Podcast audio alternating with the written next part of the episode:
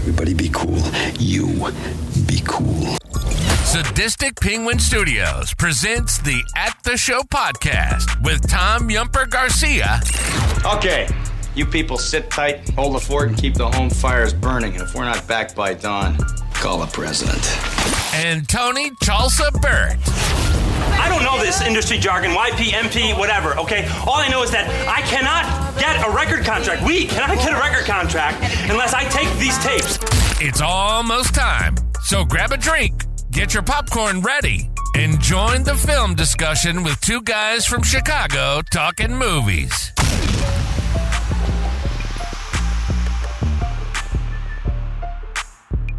We're back.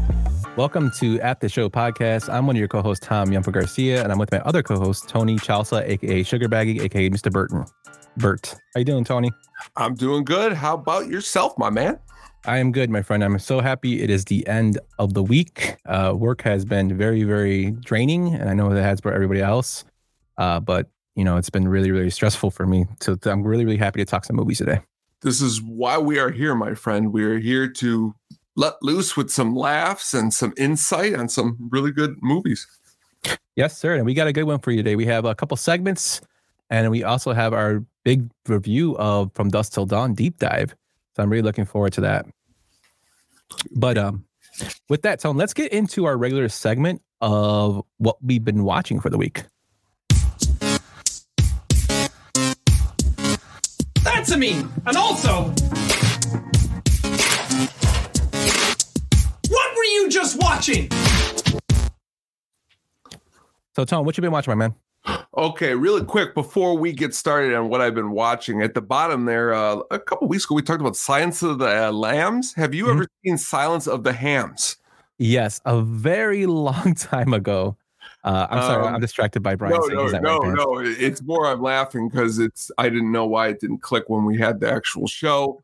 But I always think of the movie because Billy Zane is in it, and his Mhm. name in the movie is Joe D. Foster.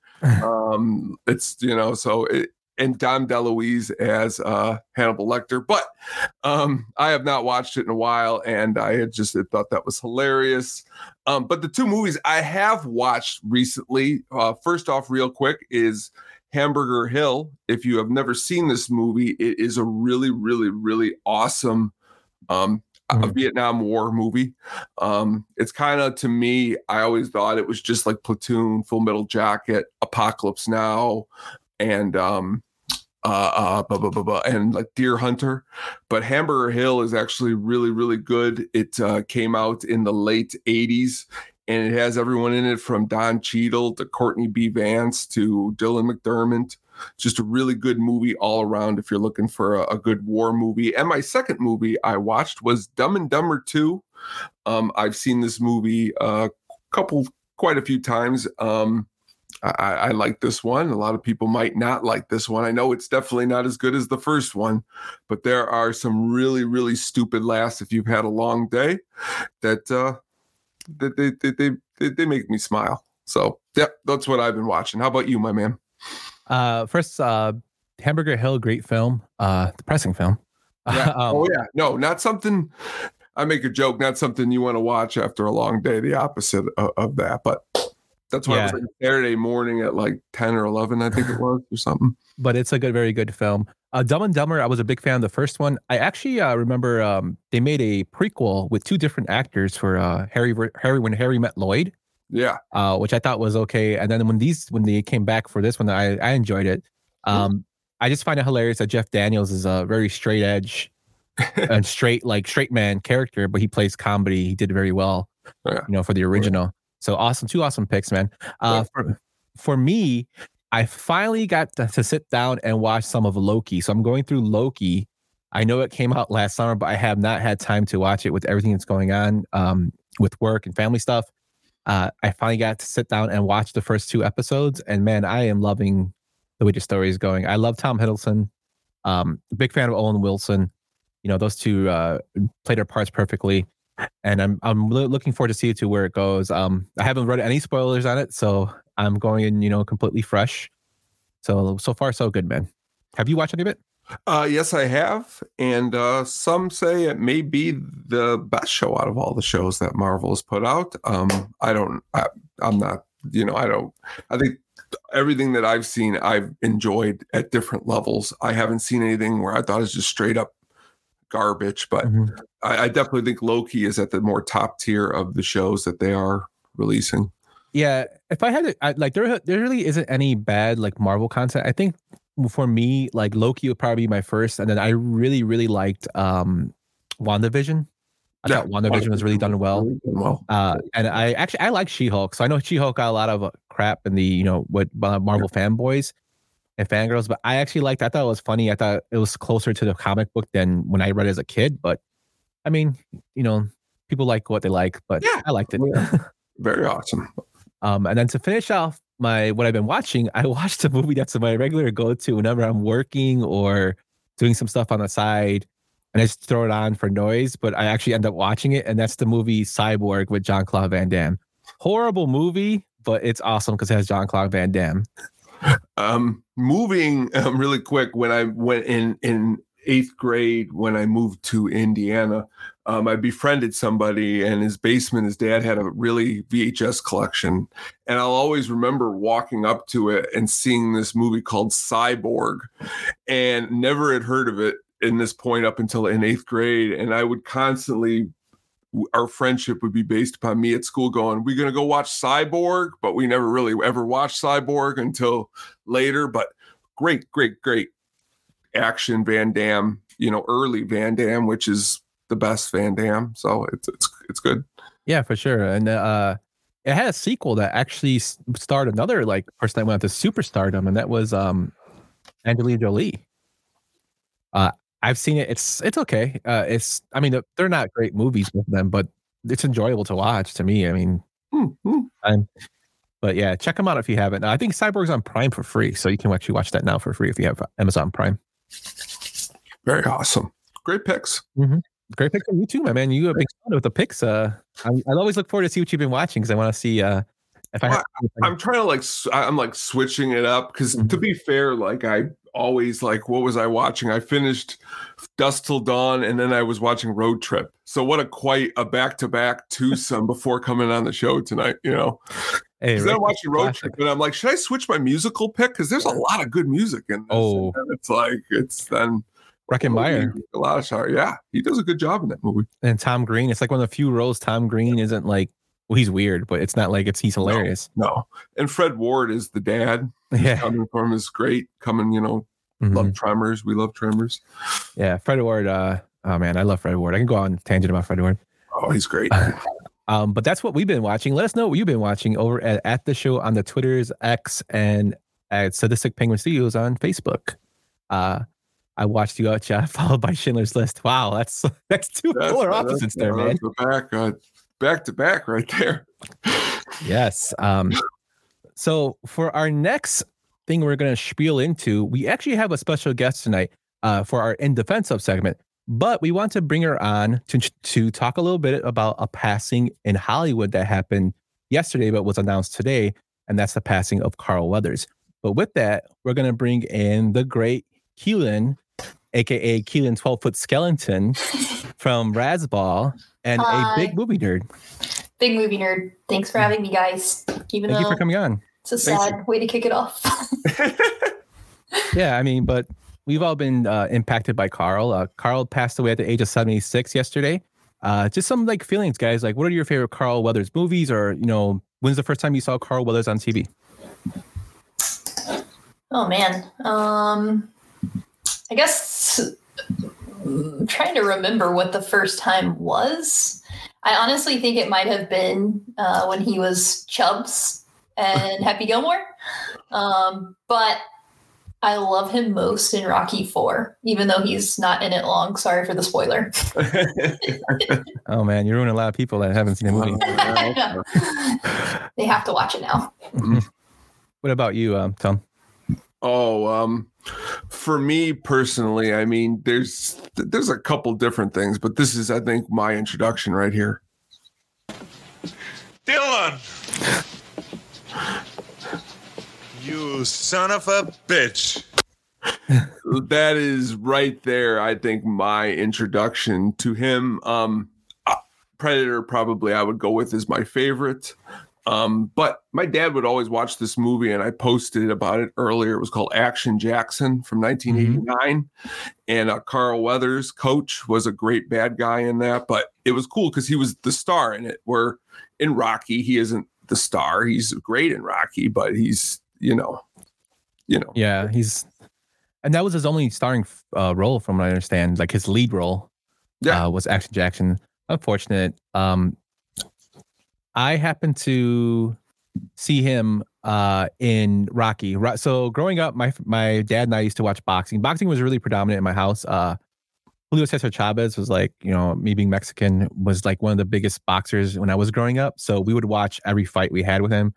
Of course, that led to boxing movies. You know, the boxer with um, Daniel Day Lewis. We I've seen Rocky was predominant, you know, one of my favorite movies and still is one of my favorite movies growing up. So Carl Weathers, of course, playing the Paulo Creed character based off Muhammad Ali was like I was just mesmerized by how close he was to the actual character, you know, the actual person, the way he played him. And then of course Predator, you know, I, I still remember like it's the goriness of how he ends up, you know, meeting his end in Predator with his arm getting t- turned off.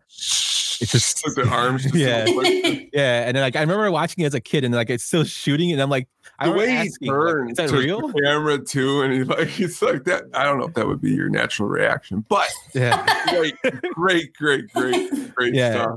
And then, of course, as you mentioned, Happy Gilmore. I mean, Mhm. damn just the whole alligator, rip dream my head off. Oh yeah, He's losing limbs a lot. Yeah, he lost his arm and his hand.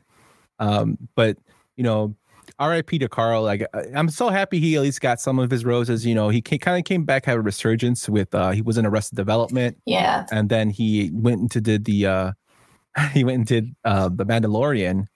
Um, which he played a predominant role in there. So I want to see how they're gonna, you know, proceed with his character. Hope them to give him a nice send off. And he was actually in the Gronk commercials uh, for the Super Bowl kick that nobody cares about.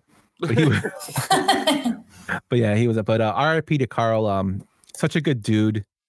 Like, I'm sad to see him going. Like, I- as I we get older, I notice that a lot of people that we grew up with are kind of going. So uh, sad part of movies. yeah, and you just don't know when you're at work or anywhere. Where unfortunately, like this one, you someone sent me a text and I told you it just said Apollo, and then you're like, you should pull up a picture. We should really honor Carl tonight, and I was like. That's what Apollo meant. Now it may all make sense because I was too busy. But yeah, Yeah, yeah. Poor Carl, man. But uh, you know, RIP to one of the great you know characters that our child has known with Chubbs and Apollo Creed. definitely. But with that, let's get on to talking to Miss Keelin here. So, Miss Keelin, you have a movie for us, and we'll go into the segment in a second. But uh, just wanted to ask you just a couple like introductory questions that we usually ask, like our guests that come on. Absolutely. So, I know you're a big film junkie like we are. Uh, what's your favorite film genre? My oh man. Um probably horror. Oh, nice, nice. yeah. I don't know. I'm I'm pretty into it and yeah, it's nice when you find other people who are because it, you have a lot to talk to and it's very easy to talk to them, but it's hard when uh, there's nobody around that likes it because it's like they really don't like it usually. So, what type of horror is it? Is are we talking Terrifier horror? Or are we talking like slasher, like Halloween? All of it, honestly. Oh, okay. um whenever i was looking through things for the the segment i'll be talking about so much of it was horror um and yeah it was a combination of like slasher stuff um i do stuff like terrifier i do like it it usually doesn't end up being something that i watch a lot just because it is it's a lot i saw terrifier um the last one in theaters so i think the Mm. christmas one will be interesting too um but yeah i think um I watched a lot of Halloween growing up, and of course, Child's Play. Based in Chicago. yeah, yeah, exactly. Um, but yeah, I have a I have like Shutter, and yeah, I always that's what I feel like I end up watching when it's like, oh, I need to turn something on in the background. I'll turn Oh, on yeah. a horror movie. I don't know Well- what that means. You know, earlier bringing up like Creepshow 2. I mean, Yeah, I, I tend to lean. I mean, I'll watch it all too. I love. I've tried, like I said, to watch it all, but of course, I with the more cheaper the quality, the less I tend to stay away. I like I'm looking for like killer clowns that look ridiculous, but like the script flows, but the graphics, but it's still stupid. Like, yeah. I'm looking for a lot of different things working. Um, that's why like Lost Boys is something that I enjoy because it's not scary, but it's in the horror genre, but there's ridiculousness to it. But then, you know, you got Child's Play, which I remember definitely. I was like eight years old, and my dad was working midnight, so he takes me to the video store and rents that and says, "This is what you're going to watch." And it was very scary experience, but I love it. I still love it. It's great. I saw Brian's quote. We Yeah. were just we were talking about thanks for the ride, lady. Um, Yep. Yeah, we were just talking about that earlier in the, in the green room. Uh, so horror is like something that I am really into. It's what me and my brother grew up on. Like that, my mom's favorite holiday is Halloween. So we started watching as kids. I mean, we grew up in the 80s and 90s. So Halloween, Child's Play, Exorcist, you know, those are like staples in our household. And then we got into the more obscure films like, uh, you know, um, Killer Clowns. And then there's Killjoy. Uh, there's a movie called Clown House that we watched. Uh, Clown House, Sam Rockwell. was in Clown House. yeah, it's an older movie. I I don't really like to talk about it because I'm not No, really a of, yeah, of the, yeah, the director, but Yes. I guess a film that we watched back in the day a lot. You know, The Thing, John Carpenter. You know, Big Lo- Big Trouble in Little China, but his also has a great. He's known for Halloween and The Thing. You know, uh, anything with horror that I consume. Like my brother still goes to the theaters, lets me know like the newer movies that come out. Like he was the first person to tell me that The Exorcist was bad. And yes, Brian, the Ice Cream Man. So there's two Ice Cream Man. There's one with Ron Howard's brother, Clint. Clint Howard. Clint, and there's a, and there's another knockoff version which is like really horribly done that's low budget that me and my brother rented from the video store masterpiece video on 40 40 uh 7th and uh That's ashland that's yeah. wild that there's a knockoff of that. Movie. yeah it's so bad but it's like I need to see. I for me personally in my horror movies, I need to recognize one name in the credits because if I mm. don't, that's when I'm like, I don't know. But I have seen good ones without. But that's why I like just one. Just give me one cheesy bad actor from the '80s buried and very at the bottom to say, okay, well. because there's just a lot that is released, like a lot of movies that are just like like on Netflix that are just like I don't know if I want to sit through this, but Yeah. you know, yeah, me i just I I have shutter so uh, as you can see like i've done the, the for two years the 31 days of horror so i've done like what 62 movie reviews for us? Yeah, like Yeah. uh i just it's never uh never something that you know i i always go in no matter who's in it to see. If it's bad it's bad but sometimes they're so bad they're good. Like there was a movie uh about a killer turkey about thanksgiving i saw. That was ridiculous. Um yes uh, rip carl weathers renowned acting coach. 90s auctions we just talked about him maybe about five minutes ago but yes rip carl weathers uh but yeah just horror is like really big a big genre for me. Horror horror and um martial arts movies are really big for me. Uh but um keelin what's your would you say is like a guilty pleasure film that is bad? You know it's bad but you love it. Like for me it's the pest by with john leguizamo me and my brother love that movie feel- yeah. I'm surprised that's like a guilty pleasure. I feel like a lot of people like it. But i know a lot of people that hate that movie really? Uh, Yes, well, I love you it. love it, so Yes. it's good to you. I remember being in a movie theater and we were something big that was coming out on a Friday and everybody was packed. And then the lady in the front's like, We're letting in for the pest.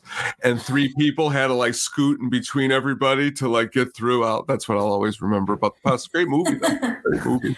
fever pitches drews Oh, nice. Yeah, this is a tough one. Um I like all of the RoboCops, like ooh all of them. Uh, well, all of the older ones. I have like the trilogy on DVD. I don't have. I only have like, I think, six or seven DVDs still, and I saved them because I was sentimental about them. And uh, the RoboCop trilogy, the original one, is one of mine. But yeah, I like two and three. Um, I like all of the like political commentary in them, and also just like how they kind of go off the rails with like Cain and like uh, Nuke and all of the stuff like that. Um, and then Stephen Root is in, I forget, two or three. Um, he's in three yeah, I think yeah. so with all the kids. So, I mean, he's in there. So, yeah he's in the third one he plays the bad guy yeah the yeah. guy turns on them. Yeah, Stephen Root. yeah, Samurai Robocop one. Yeah, it's part three. Uh, there's actually a there's actually a fourth one. I think it's called Prime Directives that was released like as a series, and they claim it's like the fourth movie. I watched those too. I'll have to check those out. I don't think I've ever seen that. yeah, it's one of them has to deal with RoboCop's son. It, it's a different storyline. RoboCop's son. Yeah. That's awesome. But, um, Sweet though. That I mean, RoboCop. It, it's, it's iconic. They just released a game for him. It's great. Yeah. But uh Key, let's get into our segment of in Let's go. defense of and let's play this little video for that.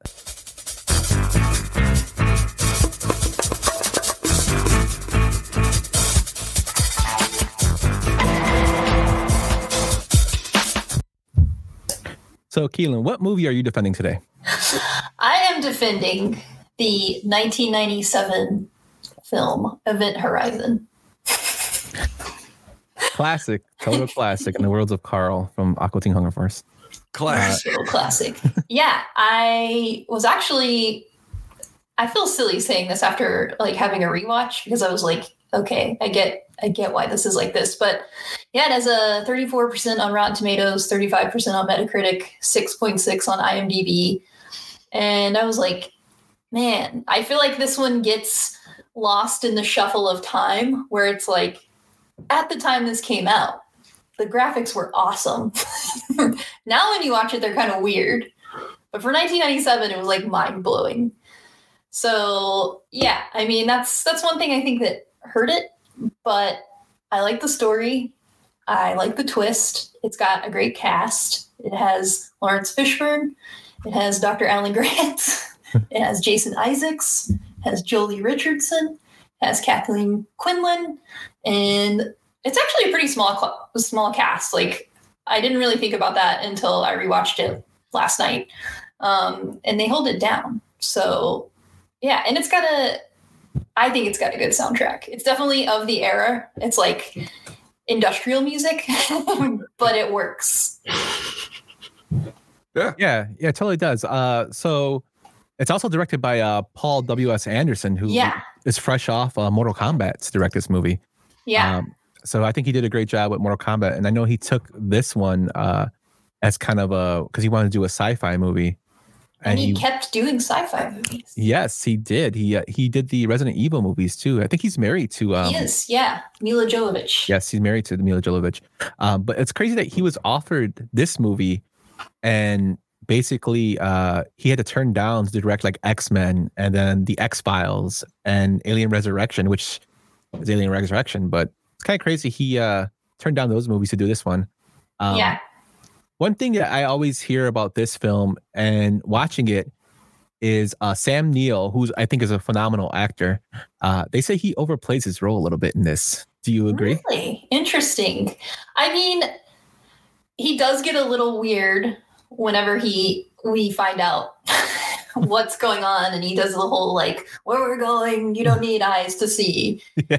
But I think that's like the whole point. Literally, he's kind of like a demon from hell. So I would expect him to be a little dramatic there. Um, he does do a a weird scream, I think, in a scene where he's re- he's like visualizing his wife killing herself. He has a very like odd scream, but it's like, okay, well, his wife just killed herself, so it makes sense. I, I have a buddy that if I was to just he was in the room here and I would just say the word event horizon, he would grab my shoulder and we would do the scene where Sam Neill's like, ah we would be in high school because what had happened was is that uh, my mom had taken us to like Sh- Woodfield Mall and my buddy with me, and we left and went and saw this in Cop Land in the same day at Woodfield. And at the time, and I watched it the other day again, and we talked about this about a year ago, and you're the one who's really kind of talked me into thinking this movie isn't actually as bad as I thought it was a long time ago. Um, but I'm also thinking when we were watching this, I mean, we were like sophomores in high school, and it's a heavy, heavy, heady movie that we were probably thinking we were just getting into like Alien, which is just like yeah, this is this is like Hellraiser in space. yeah, yeah. It's it's deep and it's it's it's good It- because of the actors. I think again, I think if you have a different cast that aren't Sam Neill and Laurence Fishburne, it might not hold up, but I think they do a good job. Yeah, and I think it's nice to see Jason Isaacs. I feel like Yeah. he's so easy to see in the the like bad guy role. It's nice to see him in something a little different. Um, but yeah, I agree. I after watching it again last night, I was like, this is just Alien plus Hellraiser. So it's funny you mentioned that because actually, uh, Anderson said that he pulled a lot of this film's um, story and like the visualization was from, from Clive Barker, and Barker actually visited the set a lot Oh, uh, to get um Cool. like his advice and whatnot, which I think you could totally tell it's like a homage to uh, Hellraiser. Yeah. Um, so Key, when did you first see this movie? Like, how did you discover it?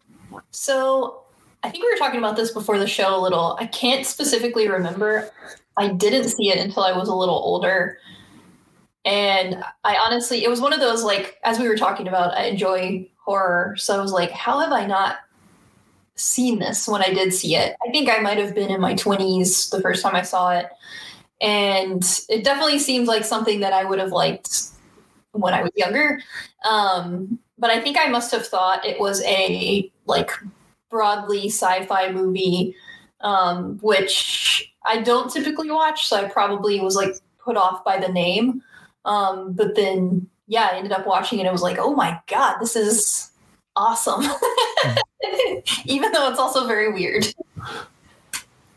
But that, that, that's what makes it, you know, I think some of its glory is that weirdness, you know, that Sam Neill acting. He's got his eyes Yeah. all sewed, sewed up, you know. Yeah, I definitely think maybe.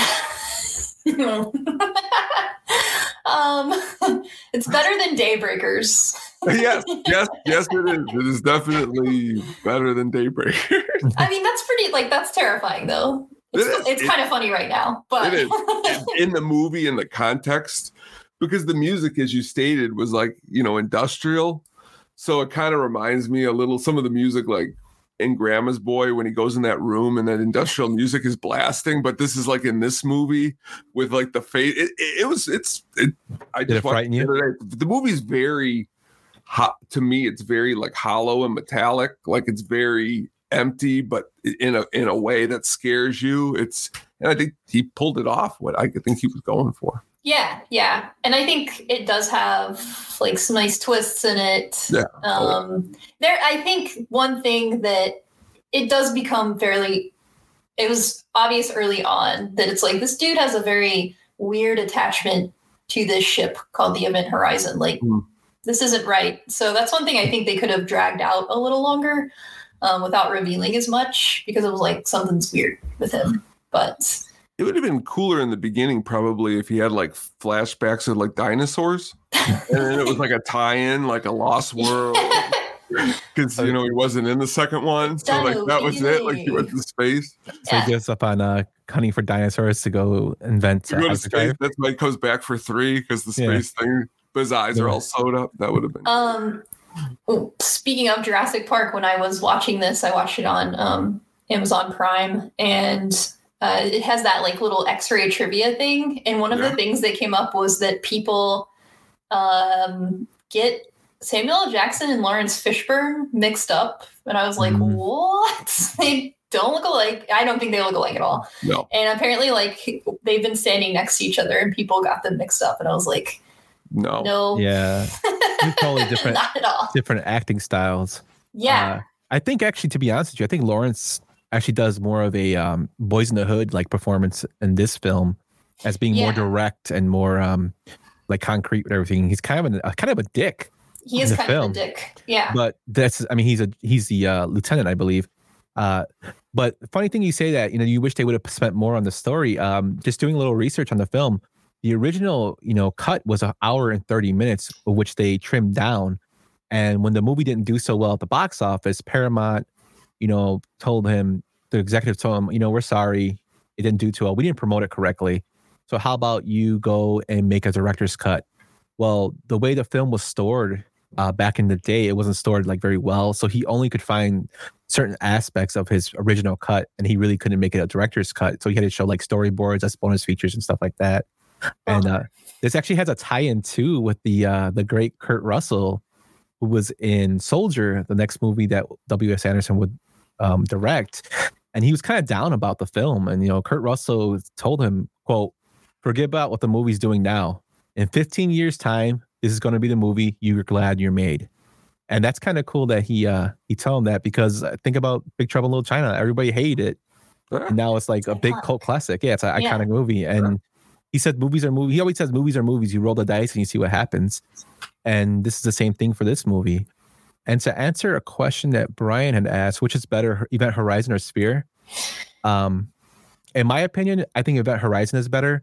Sphere is a very, very good book. I don't know if you guys have read it. It's uh, a very good book. The movies with Dustin Hoffman, it wasn't as great, but uh, the book is extremely good. If you guys haven't read that one, I would definitely check it out. It's about uh, basically a, a sphere where you go in and knows everything, all your fears, kind of like this movie, but more in depth.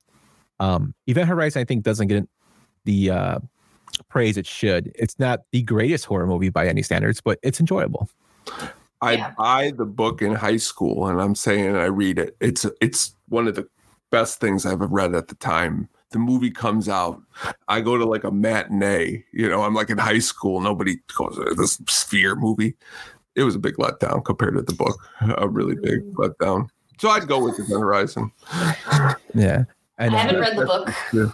I've seen the movie. It was good. I mean, it was similar ish.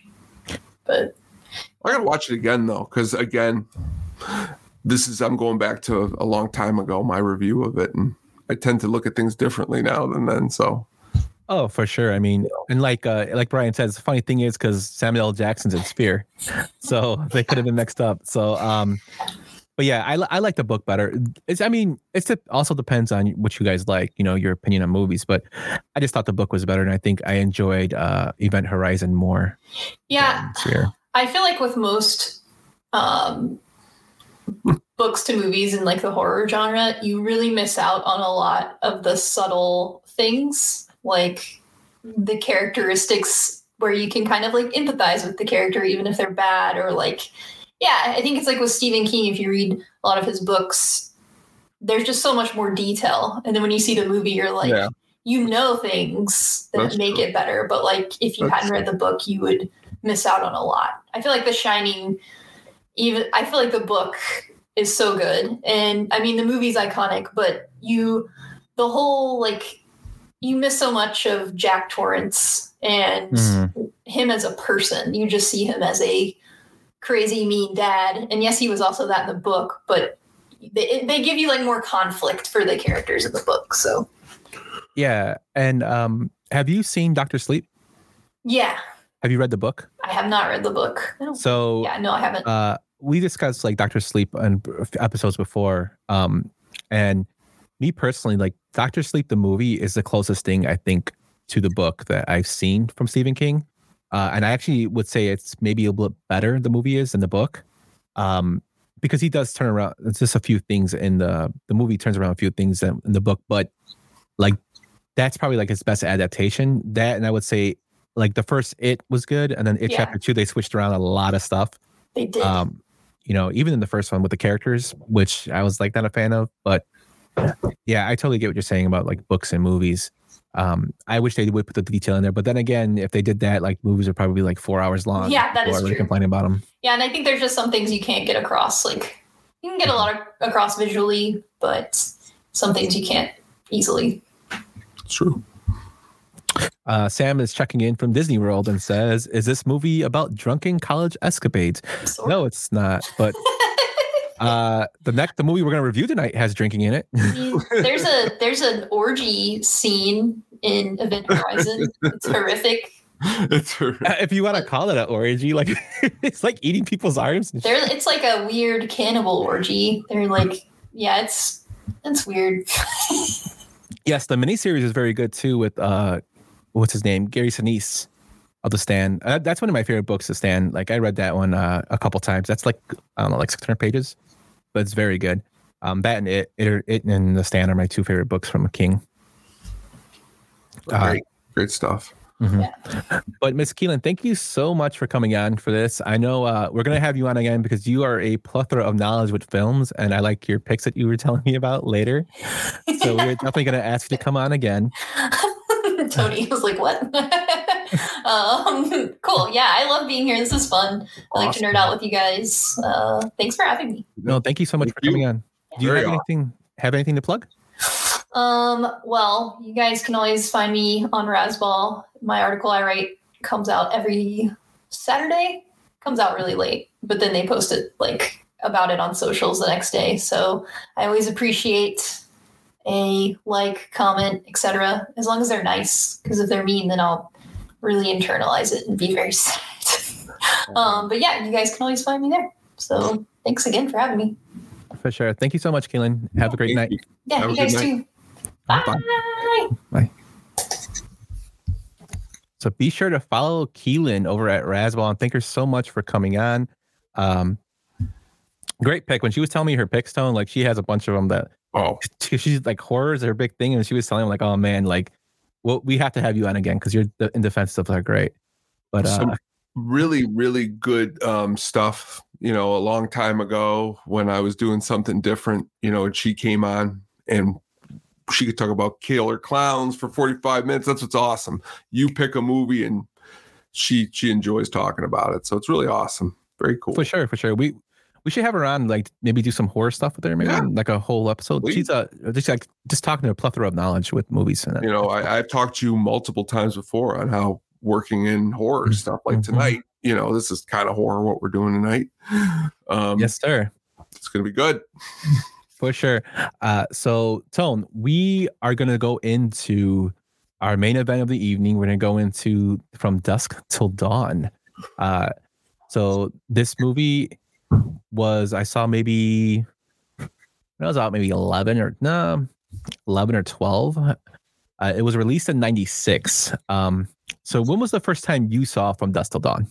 Oh, my friend, I think of this story. You know, I remember you said something to me a couple episodes ago ever. You said something about stories and oh, I got stories. And this story's a good one because um, I was actually telling Katie at dinner tonight. Um, there was a theater, it was now no longer around, but inside the theater had a Taco Bell.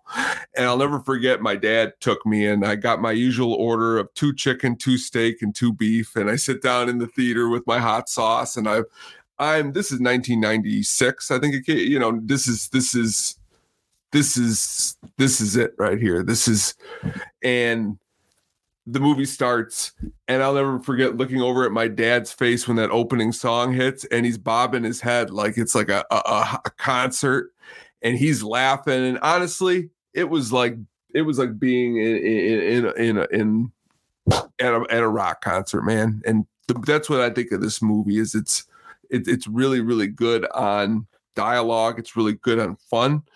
It it reminds me of why i liked movies in the first place a whole long time ago pretty much Totally, man. Like uh, you, you couldn't have said it even I know any better. Like this movie, to me, this movie is two movies in one. it is yeah uh, and it's masterfully done. It's it's a movie that I don't think gets enough, uh, you know, praise for the way it's done.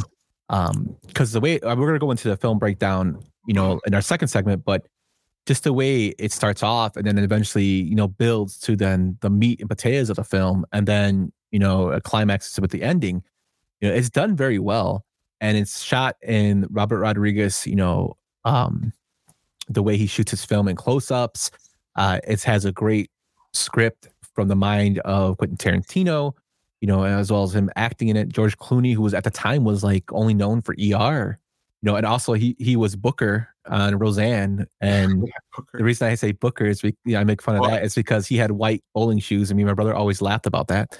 Um, if you would asked me right now what was his name on roseanne i would have told you booker because my my mom always watched roseanne and i remember him as booker before this and er2 before this um i also remember really funny at the same time um, a lot of people would go to the barber and they would say, "Can I please have the Clooney?" Because like his haircut was the style when he was around at this time. And I'm looking at it now, and it's just literally combed forward a little bit, you know. But they, they give me the Clooney.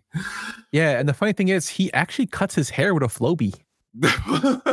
There's an interview of him talking about how he bought a That's great. Flowbee and he still cuts his hair with it. Flowbee, that's great. Yeah. Um, that. but you know this is gonna be a fun one to talk about let's uh let's go straight into our development of the film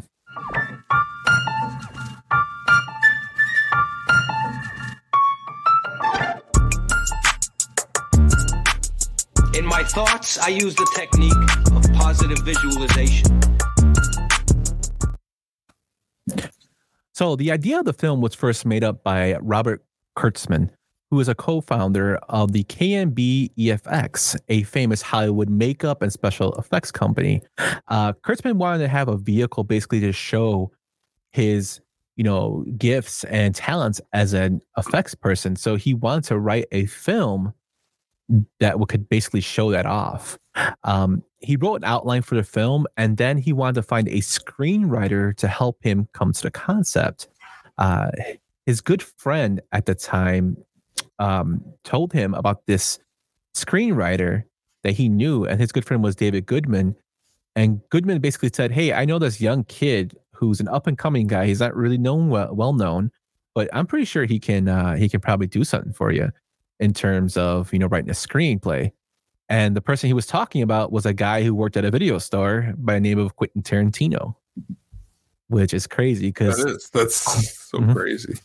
yeah, Quentin's known as the king of dialogue, uh, which we'll get to as iconic about you know this particular script. But he basically uh, met Quentin, uh, and Quentin showed him actually some scripts he had been working on. Uh, one was True Romance, the other was Natural Born Killers. Um, Kurtzman loved the scripts. Like he's like, man, this is awesome. He goes, how about I hire you for fifteen hundred dollars to write me a screenplay and script for this film? And this was actually Tarantino's first screenplay uh, job in Hollywood, like his first Mm. big time job. So it was pretty cool that this was his first gig. Uh, they also made a deal because he knew that Tarantino wanted to do the film Reservoir Dogs. Now, back in the day, Tarantino had the vision to just fifteen. He had fifteen thousand dollars to shoot the film himself. Until Harvey Keitel saw the script, and then the rest is history.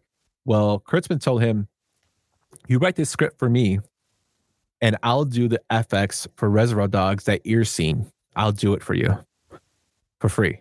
Well- So the ear scene from Reservoir Dogs is because of he wrote the script for From Dusk Till Dawn. Now, this of course was prior to um in the early 90s reservoir dogs came out nobody would touch this film because they thought the was film was too violent and vulgar which it is um Tarantino eventually went on to go sell Reservoir Dogs and shot off like a rocket, um, selling of True Romance and then Natural Born Killers. And then came this little film called Pulp Fiction, which he wrote and directed. And when that popped off, people were all over Quentin Tarantino. They wanted everything from Tarantino. They wanted his scripts. They wanted him to direct. Uh, Universal Studios was actually interested in this film as a sequel to Demon Knight and to be Mhm. part of the Tales of the Crypt trilogy. But they passed on it to make Bordello of Blood.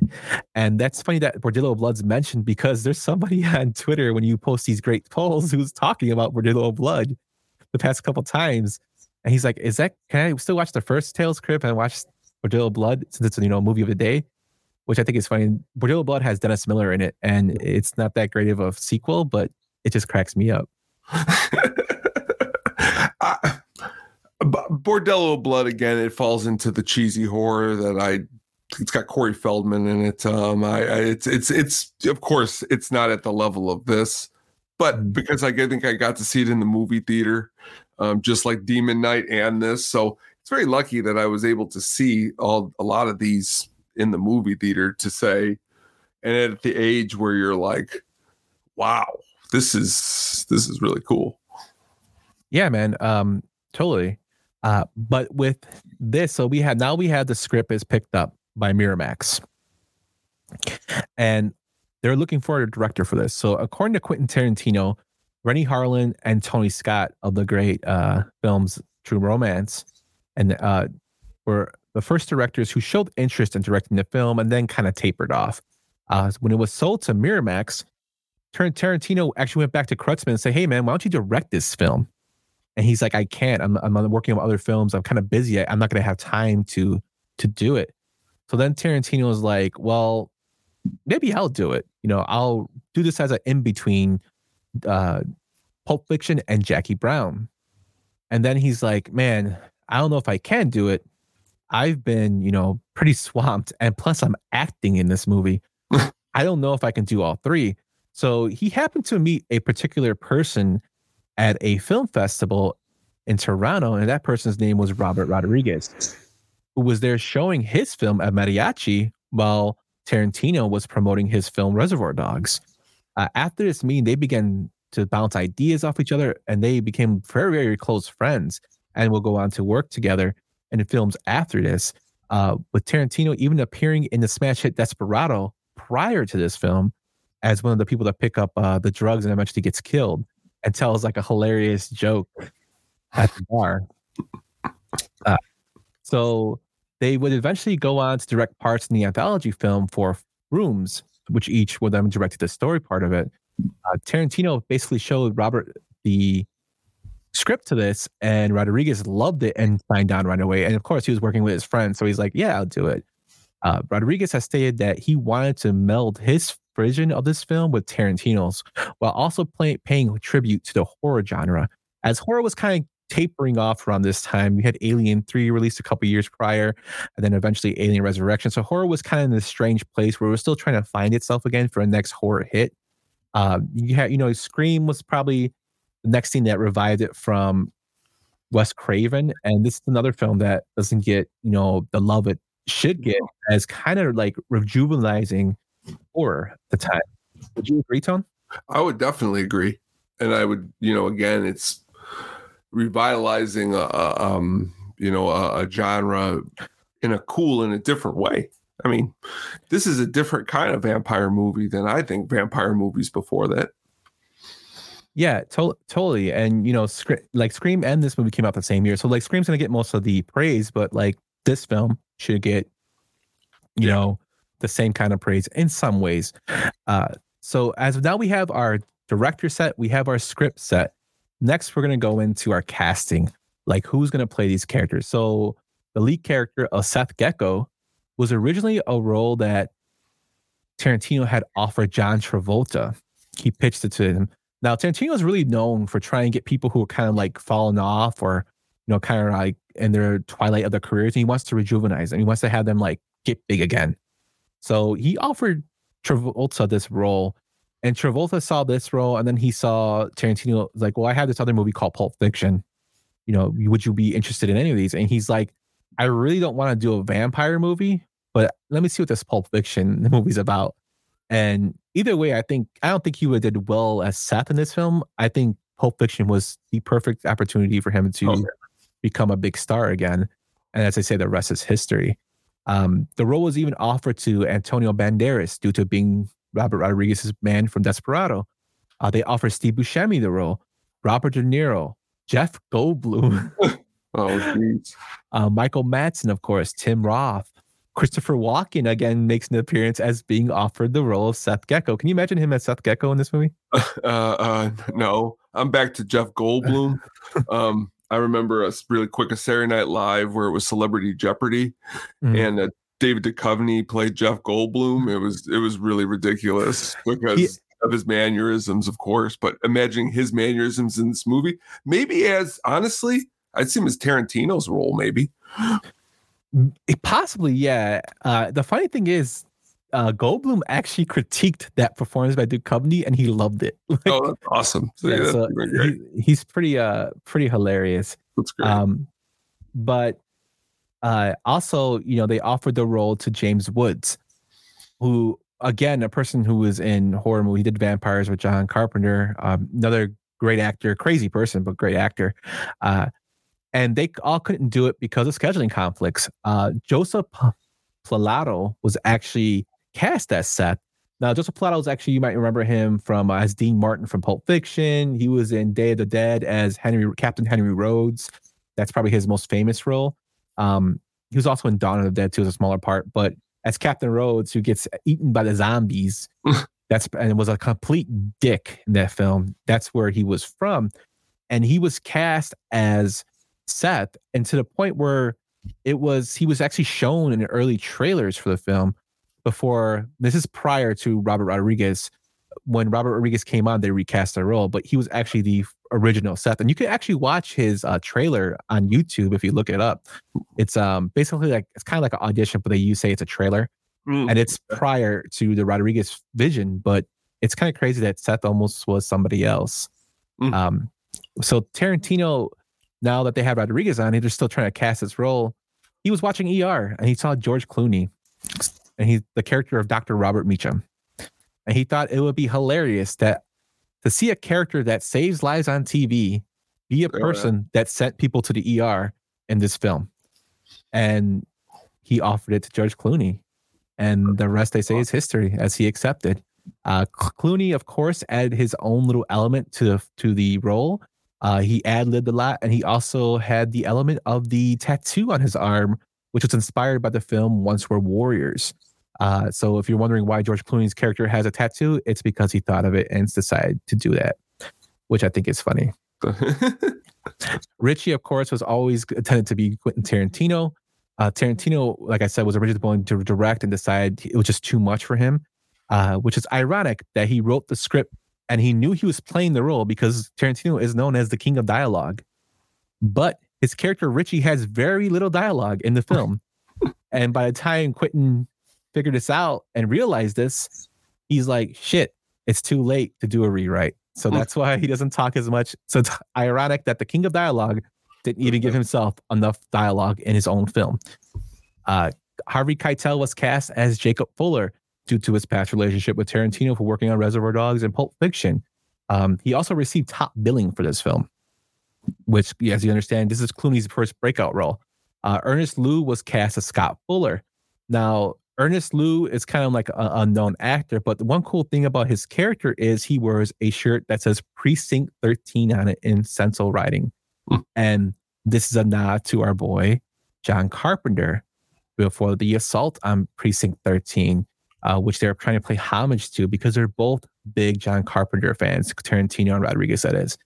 And that's awesome. And I just, I just love how Carpenter is somewhere and related to what we've been talking about. Even uh, Russell was in our defensive segment with Yeah. Event Horizon. It's just cool how they keep coming up and like are inter, you know, intertwined with what we're talking about. Um, cool. awesome stuff. Yes.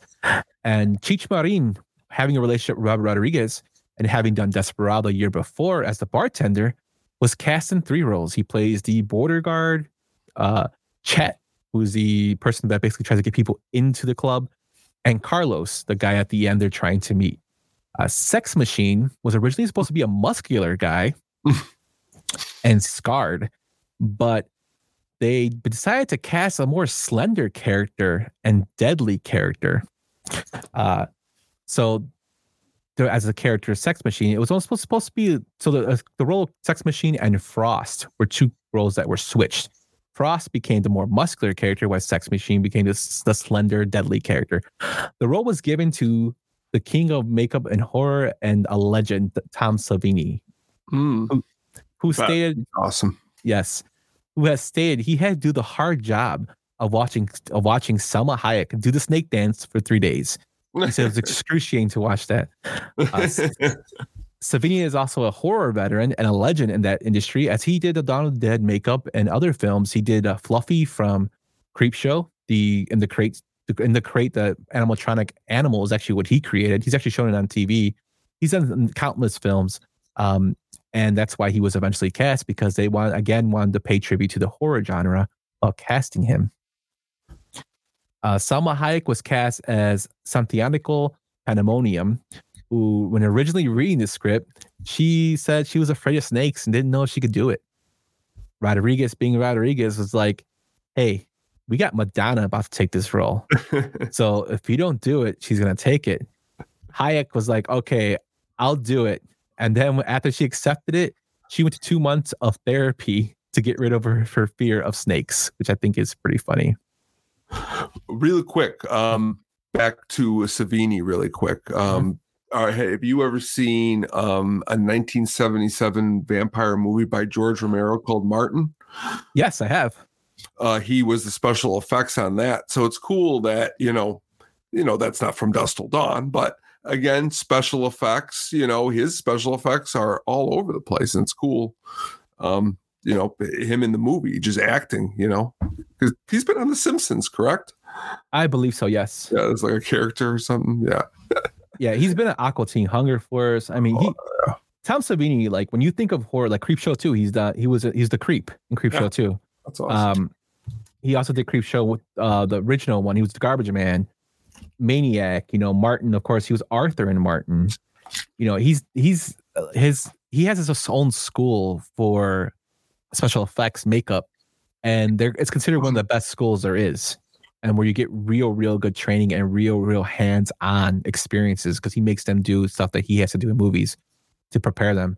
Uh, so he's a legend in just that aspect, and also he's very hilarious. Like, if you ever listen to his um interviews, he like he's very, very down to earth and Oh, he's very humble, but he makes fun of himself a lot, which I think And is then- great. And then you said Salma Hayek. I mean, Yeah. the casting of her in this movie. I'm not Yes. underseeing anybody else in the role besides, you know, besides No. her. And then again, this is right off her when she just got in with Desperado. She just this is right off the Desperado fame. So um, I think she did this and then she did Fools Rush In, which is another movie I like of hers It is a with the uh, late Matthew Perry. Um, so Fred Williamson was cast as Frost, a character that you never hear his name as, but he um, is in the film as Frost, and he was cast due to being in the black black exploitation films, uh, and in horror, which is basically uh, a African American uprising of film characters in the 70s that were more powerful and making them lead, something that hadn't been done in a, in a while. And Fred Williamson was actually, you know, one of the first people to make them popular as a very strong African American lead in action, which is what always, if you look at Quentin Tarantino and his history, you know, Jackie Brown, he brought back um, Pam Grier. Pam Grier, who was really big in the 70s, you know, and he brought her back. And, you know, Samuel L. Jackson's another person he constantly casts. You know, it's just when it comes to like the older careers, he tries to revive them and he wanted to pay homage to all the great work he's did. So he cast him as Frost. Uh, very strange character in the film. Oh, yeah. my uh, my buddy, I'm in seventh grade. A, a gentleman came into class, and he pretty much. I, I thinking back to him, he was like Tarantino in seventh grade, but he would like rattle off to me even in seventh grade. Oh, Fred Williamson, he was in these movies in the seventies. They were called black exploitation movies, mm-hmm. and I'd be like, oh. And then Jackie Brown came out, and he's like, this is what I'm talking about. This is Pam Grier, and so all this stuff goes all the way back to me to like seventh grade of hearing how cool Fred Williamson is and looking at those boxes and movies and the titles. I wish I can get those posters and that could be my background behind me in the show is just Mhm. cool uh, Fred Williamson, but he, he does a great job in the movie though. Yeah, He's uh he he his character, we'll go into like his scene, but Mhm. like his character is he's out there. Uh, oh yes. Um, but yeah, it, it was. It's just, I just love the way they do. that. They came together with this cast, you know, and of course, Razor Charlie, who's the bartender, is played by Danny Trejo, who was fresh off his role in Desperado. Also, around this time, he just discovered while he was filming Desperado that he was cousins, uh, second cousins with Robert Rodriguez. This is something he didn't know. Um, uh, you know, and then the role of Pete Bottoms, who's the person at the liquor store, was actually offered to Tim Roth and Steve Buscemi, but they couldn't fit into their schedules because they turned down the role of Seth. So he tried to get him in a smaller role, but they still couldn't do it. So uh, John Hawkes took the role. And when I think of John Hawkes, I I think of two things. One, Deadwood, because he's a, the second lead in Deadwood. And I think of this movie with Keanu Reeves called Hardball, where he plays Ticky, his gambling addicted friend. When I think of John Hawkes, I think of he plays Kenny Powers' brother on um, Eastbound and Down. Yes. And then currently, right now, he is really doing a scary good job on the newest season of True Detective. But I mean, I've seen him in so many things. The things you said too, he's great in. Um, what was funny watching rewatching this um, this week was I knew he was in it, but just to see maybe how young he is compared to maybe some other movies, things I've seen him in. So it's awesome that John Hawkes took the role, you know, over. I mean, I've seen Buscemi and Roth and so many awesome things that this little role wouldn't have made them any cooler than they already are. Where John Hawkes being in the role, I think, is gives him a little more stake in something awesome. Yep, and that, you know that's that's kind of like a nice little. And he played. He's very in there for like maybe I think fifteen minutes of the movie. If if that's that's like too much, but like he does a great job, and he did- his character is actually pretty funny too. Or this, His interactions with Tarantino, uh, but yeah, he's so young, and another actor that doesn't get enough roses, extremely, extremely well. Um, and to round out the casting, we have Earl McGraw who plays the uh, sheriff Michael Parks.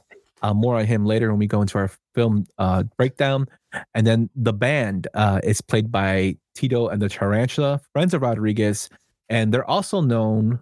Well, Tito Tito Larriva is also known from Cruzados, which was in a film that you and I both love, known as Roadhouse. Yes, he's uh the person that sings "Don't Throw Stones" in the beginning of the film. and I love that song a lot. Mhm. And I love the Tito and the Tarantula song. And so when I first found out that that was both of them, I wish you would have saw my face. It was like I won the lotto, and it, it's just two guys, a guy making two songs from two movies. But man, that's so cool that he is in both of these.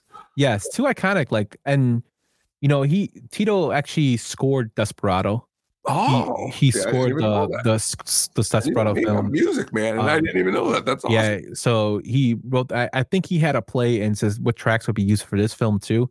Uh, just an awesome guy. Like I love his music. Uh, Back to the House, Love Built, and from Desperado is like one of my favorite songs from the soundtracks. Great uh, soundtrack to Desperado too. Mhm. Yeah, another great song. Oh man, we you, you I, know I love. I love the uh, Dire Straits song on there, Six, Six Blade, Blade Knife. Knife, yes. Oh, that's that's my song right there. But it- again, but I I know his recent movies haven't been you know as high tech, but there was a time where I mean Robert Rodriguez and Tarantino were the same thing to me because of his filmmaking style, and he still is really good. But you know yeah, I, I would say that Tarantino has kind of got more of the star he does. That's uh like shine him but also Tar- it's because tarantino's films are limited in terms of he's only delivered like nine films he's about to direct his 10th rodriguez has gone in from all different and like he's a person of a jack of all trades seven, like eight Spy Kids movies. Spy so like, Kids. Think if he didn't put that time in the Spy Kids, you know, Mhm. but that's what's awesome about. Even, he made uh, them for his kids. Hostel he was in you know Hostel he with eli roth he wrote some of that he's done uh he, he also did the uh double feature with tarantino That was uh, um so Planet Terrors. I like. I actually like Planet Terror more than Death Proof personally, but that's uh, i like i like them both but i like death proof and i'm pretty you? sure you know you know why because oh well, yeah, that's right. I my forgot. guys there. That's my guys in there but That's for. I do like both of them though, but um, yeah. So both very extremely talented. Uh, Ter- uh Rodriguez just doesn't get the you know Yeah, uh as much as respect. I, I don't say as respect. I say more of a he doesn't get the spotlight as much as Tarantino because of and honestly, Tarantino's that's why I picked it this week because I thought you know he deserves a little spotlight. So that was very cool. for sure. Uh, and to round up, you know, our development, there were some crew and issues, uh, crew issues, and also set issues with this film. Uh, the production of Dusk Till Dawn was set back a lot of times due to um, the exterior set of the strip club being burned down and had to be rebuilt. Uh, there was a bunch of dust storms where they were filming, and the film's use of a non-union crew led to a threats of a strike. So Rodriguez is known for using non-union crew members on his sets. Uh, I don't know if it's a budget thing. I never, he never really explains it, but he uses them for his sets. And this film budget was, I believe, twenty-five million dollars. And due to that, uh, they it's very rare for a film over under over 15 million to not have a unionized crew. So when this came out, a lot of people were threatening to strike because you know how you're not using using crew, union crew members. And I am pro union, so I understand why. But it's just kind of weird that he maybe because he was wanting to have the aura of the he was coming from a low budget filmmaker. Could be. Maybe that's why. Uh, but it's really interesting. Um, so that's our development of the film. Tone, like, what stuck out to you in terms of like the developing of this film? Well, for me, again, back to the the casting, I'm always a big fan of a reimagining. Like recently, um, this week on the It's Getting Drafty, they were redrafting characters from Saturday Night Live and the roles of Star Wars. So, like in this case, you just telling me all of those actors, I got the whole movies already played in my head with them in that role. It's always like that. So, like, I see Jeff Goldblum, I see James Woods. You know, the problem is, is that these I also know the way audiences are. So like would James Woods because I saw Vampires and unfortunately it's a good movie, but it, it didn't do the best at the box office. So like would James Woods bring the people in for this movie? Probably not. Whereas Clooney coming off of that ER run was such a great casting that uh Danny Trejo, though, for me as the bartender, sticks is always going to stick out as an amazing casting because it, we'll get into it when we we talk about the movie. It's just so great. No, for sure, for sure. Um, but yeah, I mean, you you basically let us in, so let's get into uh the film develop breakdown. See the arc? He starts down here. He ends up here. Where's my arc, Paulie?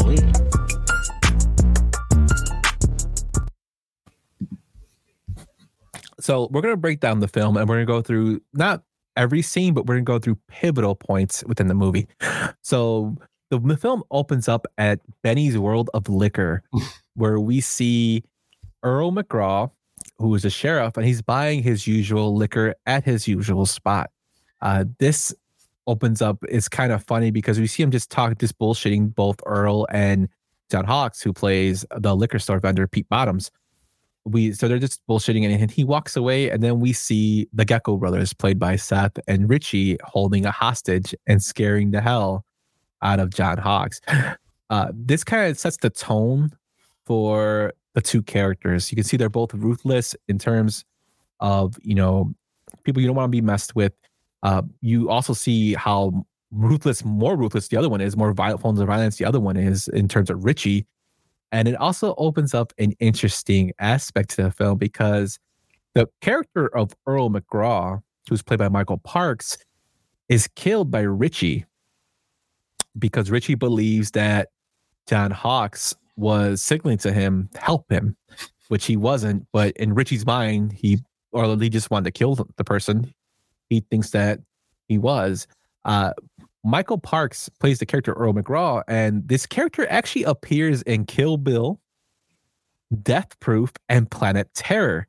So this film is a prequel uh, no, uh, uh, to no, this film's a, a sequel to all those films. Those all take place before this film because this character dies, which I think is pretty funny. That is, that's great. yeah. Another funny part is when Pete Bottoms and George Clooney are talking, Seth, he says, Don't worry, don't worry. You should get a fucking Academy Award for acting natural. and 15 years later, John Hawkes was actually nominated for Academy Award for his supporting role in Winter's Bone. So I guess he was a bit little Clooney, Clooney Damas or Notre Damas there. Good. Just a little bit. Just a little bit. So when the sheriff is killed by Richie, they begin to argue Richie and Pete Bottoms. Pete Bottoms basically is saying, I didn't say what you're saying. And Richie just basically shoots him in the chest to where he brings out his gun from a safe and shoots Richie in the hand, which I think is some really cool uh, special effects because you can actually see the hole through his hand as he looks at it. Um, and, they, and they basically indulge in a gunfight to the point where George Clooney's character gets pissed and has Richie shoot out the water, the liquor bottles behind him and setting it on fire with a roll of toilet paper. What'd you think of that whole like transition there? I thought it was um because again the mouthing and then he goes back. Of course, when I first seen it or whatever, I'm thinking in my head, how could the cop not have heard him in the bathroom having any kind of interaction for the minutes and going back? But he doesn't. He comes back out and he shoots him. But the way Clooney, I mean, uh, Tarantino's actually almost out the door when he turns around and gets shot by Hawkes because Hawkes is going for the uh the safe mm. and it's just the way he catches it in his hand is is, is very very uh I, is different in the movie. Yeah, yeah, it totally is. Uh I think, you know, for when I first saw this film, seeing this scene, you're like, am I watching the right film? Because it's this is a totally like I said, these are two different movies in one. Like you're starting off with a with a you know a crime story, and you're seeing you know the character arc, and it's something that we naturally don't see in a lot of horror movies. Is like a nice building of characters, and you're seeing what kind of people these two Gecko brothers are.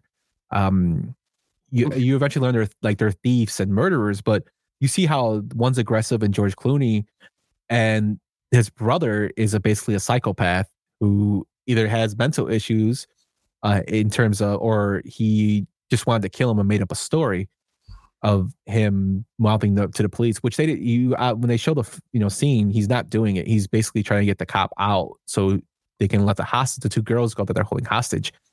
But yeah, totally like it just sets the tone for the film.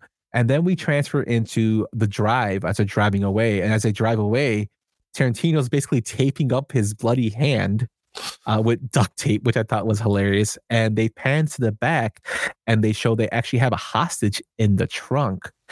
They go to a hotel and they meet this hotel owner who's played by Marc Lawrence, who's known for Diamonds Are Forever and The Man with the Golden Gun. And it's a nice little interaction they have between each other. You know, he's like, "What the hell do you want?" He's like, "He goes, I want a room, old man." And he's like, "Oh." He just gets and they go at the room.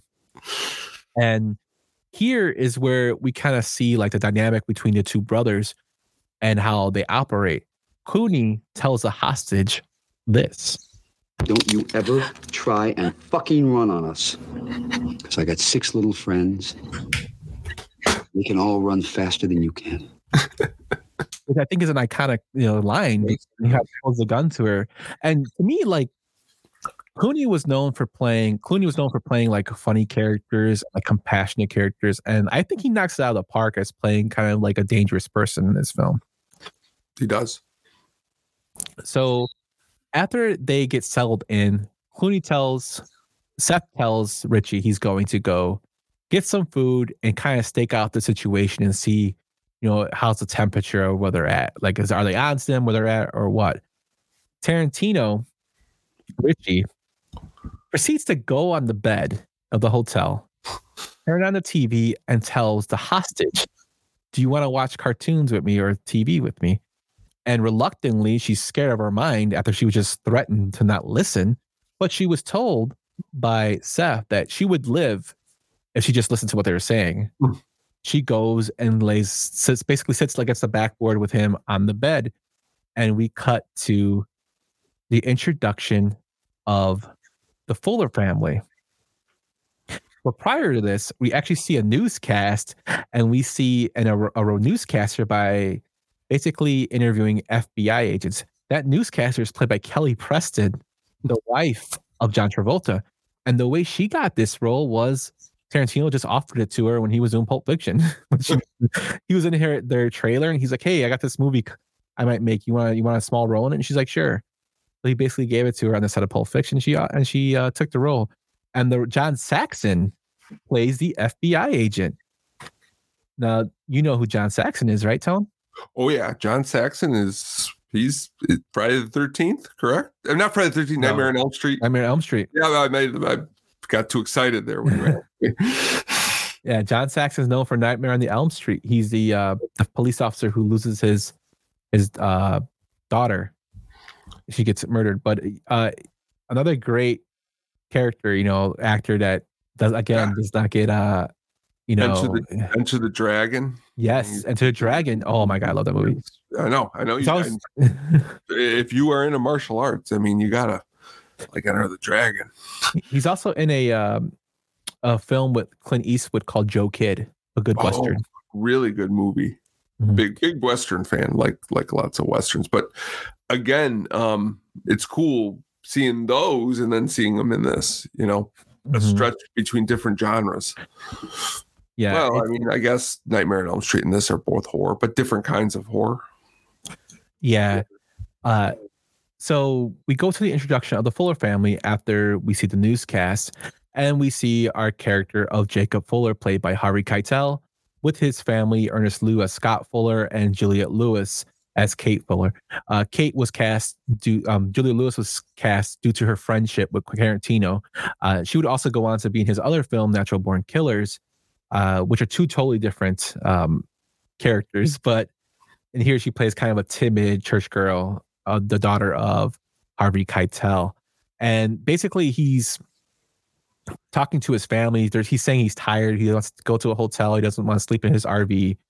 Um, we kind of get a little backstory on him, why he's they're basically out. He's basically taking his family to get away to Mexico to get away. Uh, he, his son, and his daughter. He he left his parish uh, at church due to the death of his wife, and we don't know why how his wife passed away, but he's kind of like losing his faith and just wants to get away for a little bit. Uh, we then come back to Seth coming back to the hotel with the burgers, and which is actually Big Kahuna Burger, which is another staple of Quentin Tarantino films, which is you know the Red Apple cigarettes, Big Kahuna Burger, which they have, and you know uh, several of his movies as the characters are eating. He doesn't like to lose name brands, so it's kind of cool that they actually add this in here. That is cool. So when Seth comes back, he basically he's talking to Richie, and Richie's like, he says, Richie, what happened on the TV? And Richie tells him, oh, they said they're going to catch us in a couple 48 hours. And he just laughs. And as he's giving giving his the burger to Richie, he grabs his own burger and he has another one in his hand and he's looking for the hostage.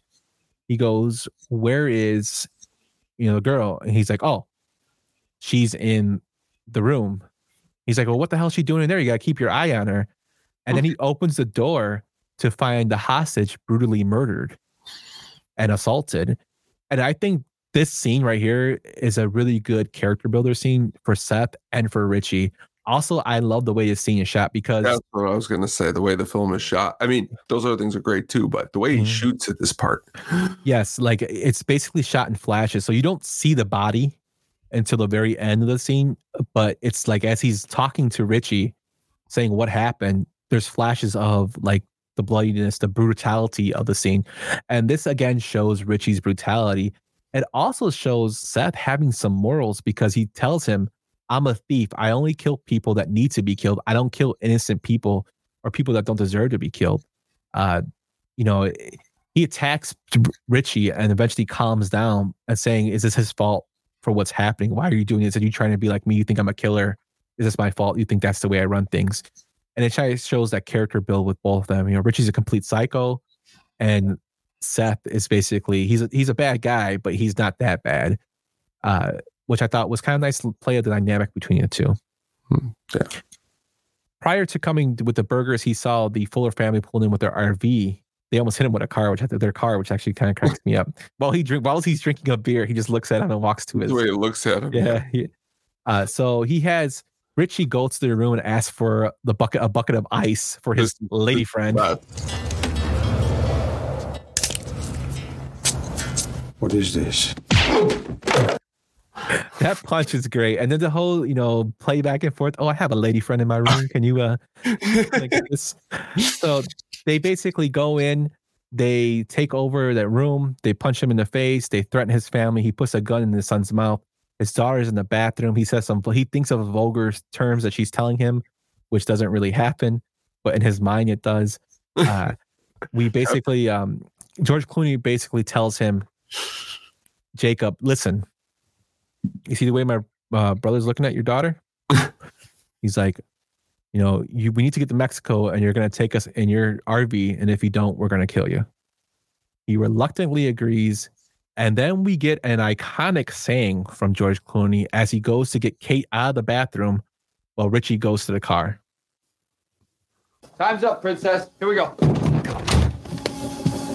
Okay, Ramblers, let's get rambling. And why is that iconic? Because it's from another film that was just directed three years prior, four years prior, and named Reservoir Dogs, and it's said by Joe. All right, Ramblers, let's get rambling. before they leave the restaurant in the beginning of the movie when they're talking about Madonna and tipping. That's what Joe says before they leave. And I thought it was really funny. I caught that because I'm like, that's totally Tarantino. You could tell it's totally Tarantino writing. Yeah, So he kind of carries over little bits from his previous movies. Um, it's to me, it's hilarious that they had that in there. And I, I more and more I watch the movie again over and over again, the more little things I see.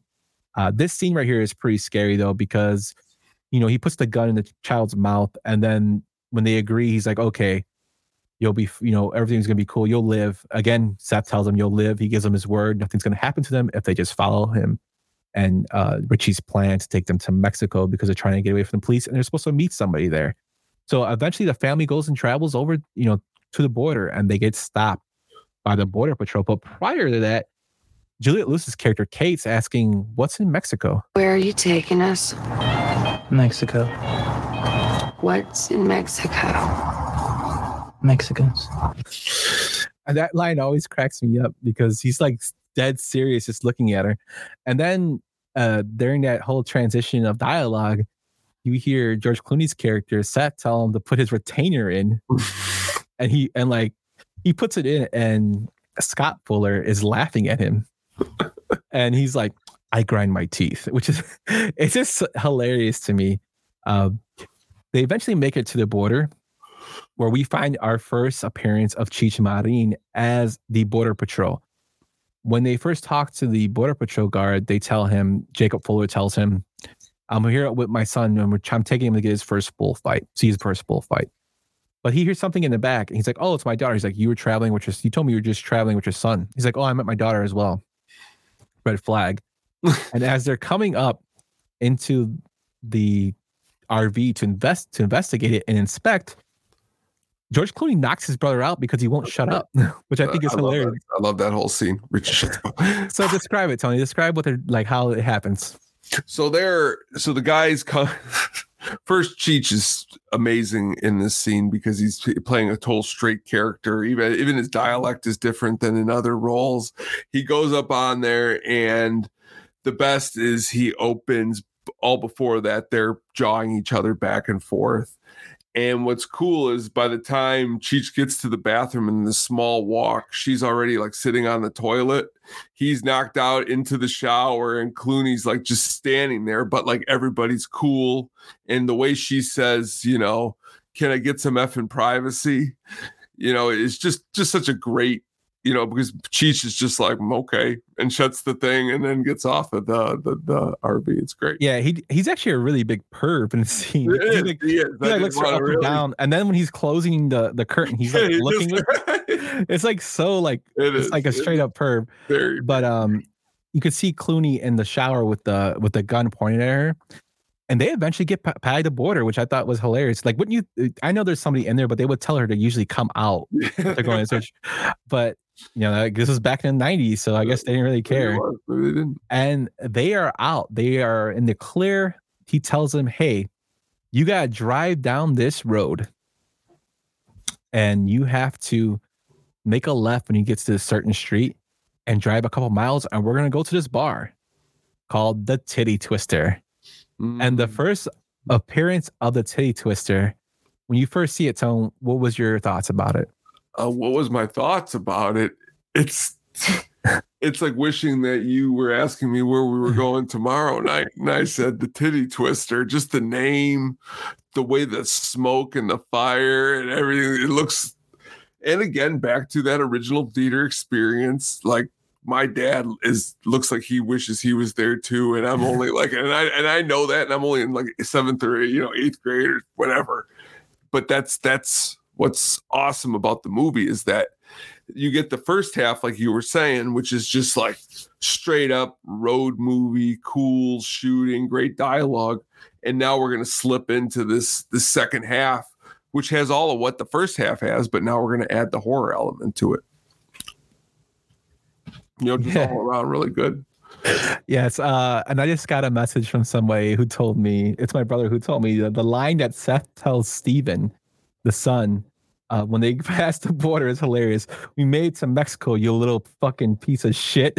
yeah it's a great line But he's really excited. Like uh, his Clooney is awesome in this film. Like he's hilarious. He has a there's Clooneyisms in here where he, you know, ramblers. Let's get rambling. There's another another uh, line of dialogue I'll talk about that he says uh, that's pretty funny. You know, the Titty Twister is uh, basically a a bar with a bunch of bikers and truckers, and you see flames shooting out. You see the Cheech in his second role as Chet saying some vulgar things and trying to promote people to come in to come see the strippers.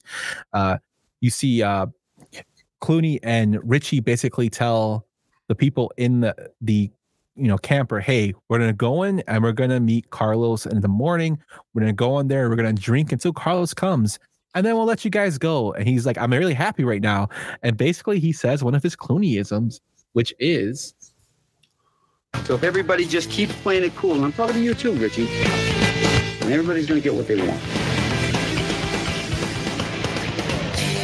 Okay, hard drinkers, let's drink hard. I'm fine. Hard drinkers let's drink hard and th- i really love that like line i love that whole dialogue because not not for what's said entirely, but just like the hard guitar riff in the background. Oh, Doom, dude, dude, this soundtrack is like awesome. I uh I got the CD when it, it- I, I needed the soundtrack, just like the Pulp Fiction soundtrack. Because as you stated, I mean, it's got everything from the Blasters to ZZ Top to Tito and the Tarantulas to Stevie. I'm a huge one of my favorite Stevie Ray Vaughan songs is Willie the Wimp, Mhm. and you know it's it's it's just a lot of awesomeness into the movie. It, it, in that in that regard is the music. It's great. Yeah. And you know, it's like I said, the iconic scene, they go up, they leave the camper and they go into the entrance where there's basically they meet Chet, who says some more vulgar things to them. Uh, he tries to stop them from going in to where George Clooney breaks his hand, basically turning his hand in like around, and you hear the cracks, and then punches him in the face. He falls to the floor to where he's like, I, "Do I check out now?" Walks in, and I love when Tarantino comes back and is like, "Hey, how you doing?" While he's kicking him, you like it? Good. And then he walks back in, and uh Chet's character is basically laying on the floor, like, "Oh." and then we go in and we see the iconic look of the titty twister, which is basically there's strippers all around on pillars, there's strippers on tables, there's a band playing, you know, of course, Tito and Trench is playing. And the funny thing is about the band, which I don't know if you noticed this, Tone. Of course, we see Robert Rodriguez in the band. He was mm-hmm. a good friend of Tito Larriva. And then we see a particular drummer. And you know who that drummer is? I do not. That's Johnny Vatos Hernandez. And he was in Oingo Boingo. He's the drummer of Oingo Boingo. And I and honestly, if you would have just just you saying the name there, it I already knew who it was because he's an amazing drummer in Oingo Boingo. I actually talked about the album just on this recent uh Yeah. That's I thought so was yeah, funny. that's crazy. That's really crazy. Yeah, it's kind of funny. Um, they first meet the appearance of Razor Charlie, who is played by Danny Trejo, as the bartender. They ask for a, Seth comes up and asks he wants whiskey, to which the bartender Charlie pours a shot of whiskey and takes it himself and says, "You're not welcome here because this place is only for truckers and for bikers." To where Seth says, "I'm not one here," and this is where Seth you show the character of Seth and his anger and some he somebody comes and grabs him behind him. A bouncer comes to grab him to throw him out. To where Seth says, "I'm gonna count uh, to three. and this is where Jacob intervenes and says, "Hey, you're saying this is for truckers. If you look outside, you can see my camper out there, and you have to have a class two license. So I am a trucker." and I just love the way Trejo was like looking at him, and he's like, "Yeah, okay, yeah." so he's like, okay, um, bottle of whiskey and three bottles. He gives him the whiskey. And then he's like, hey, to be a dick, Seth asks him, hey, Jose, how's the food here? This is the best line in the whole movie because I was about to ask you, right? Yeah, this is the, my favorite line. Yeah, he's like, Very "What?" good, go ahead. he's like, how's the food here? And he tells him, best in Mexico. And he goes, I highly doubt it. Which I, We would always say that line. Well, how's the food here? Best in Mexico. I highly doubt that. yeah, which I think is hilarious and just shows like the play. They go back and like this is one of my favorite scenes in the film is when they're drinking these with the whiskey. He gets the daughter to drink, and then he tries to get uh, the son to drink, and Jacob's like, "No, no, no, you're too young." But I like how uh, he gives Kate her first shot and she takes it, and then he goes to he goes okay round two and she's like oh yes sir i'll have another because she's already feeling the effects of the alcohol uh, and then that's when he tells uh, scott hey i'll um you have to have one and he's like no okay i'll try it to where he eventually gets to have a shot with jacob who tells him why are you being so mad about these people touching you? You you won. You're in the border you're past the border. Like just enjoy being free. And he thinks about it and it's like i want you to have a drink with me. And he's like okay. So that's when we have kind of like a bonding scene between him and jacob. Not saying jacob completely trusts him but it's kind of like they see eye to eye. A little bit, yeah. yeah. And you know then we hear the introduction of the great salma hayek. And this scene you know the band is playing the scene mary had a little lamb uh, and basically it transitions to her coming out with the snake around her neck.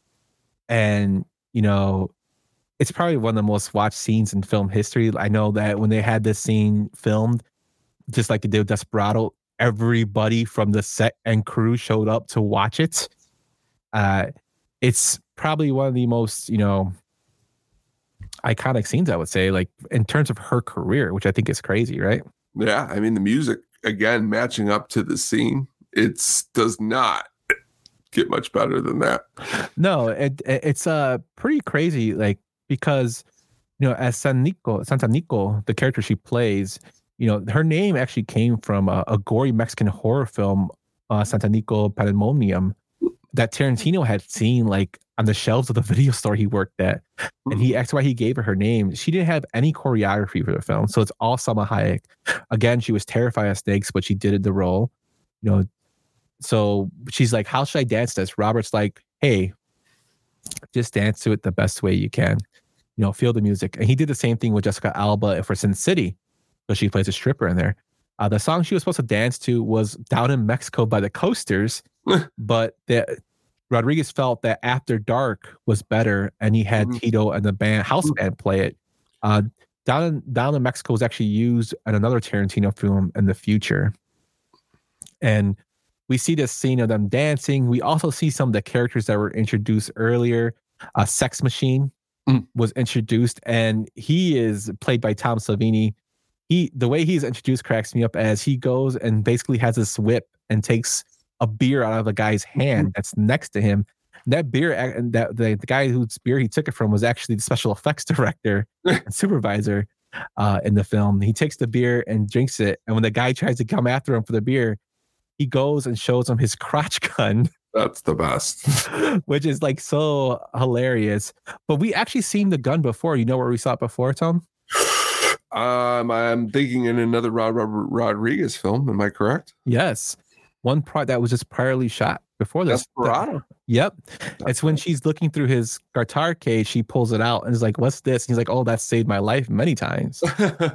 and you know, just to go like this atmosphere of the of the of the bar before we go deeper into the um, you know, after the steak dance, you have Chango beer, which is shown. Like there's neon lights of Chango beer, and Chango beer, of course, is in Desperado with the horrible beer they serve at the bar to both Tarantino there.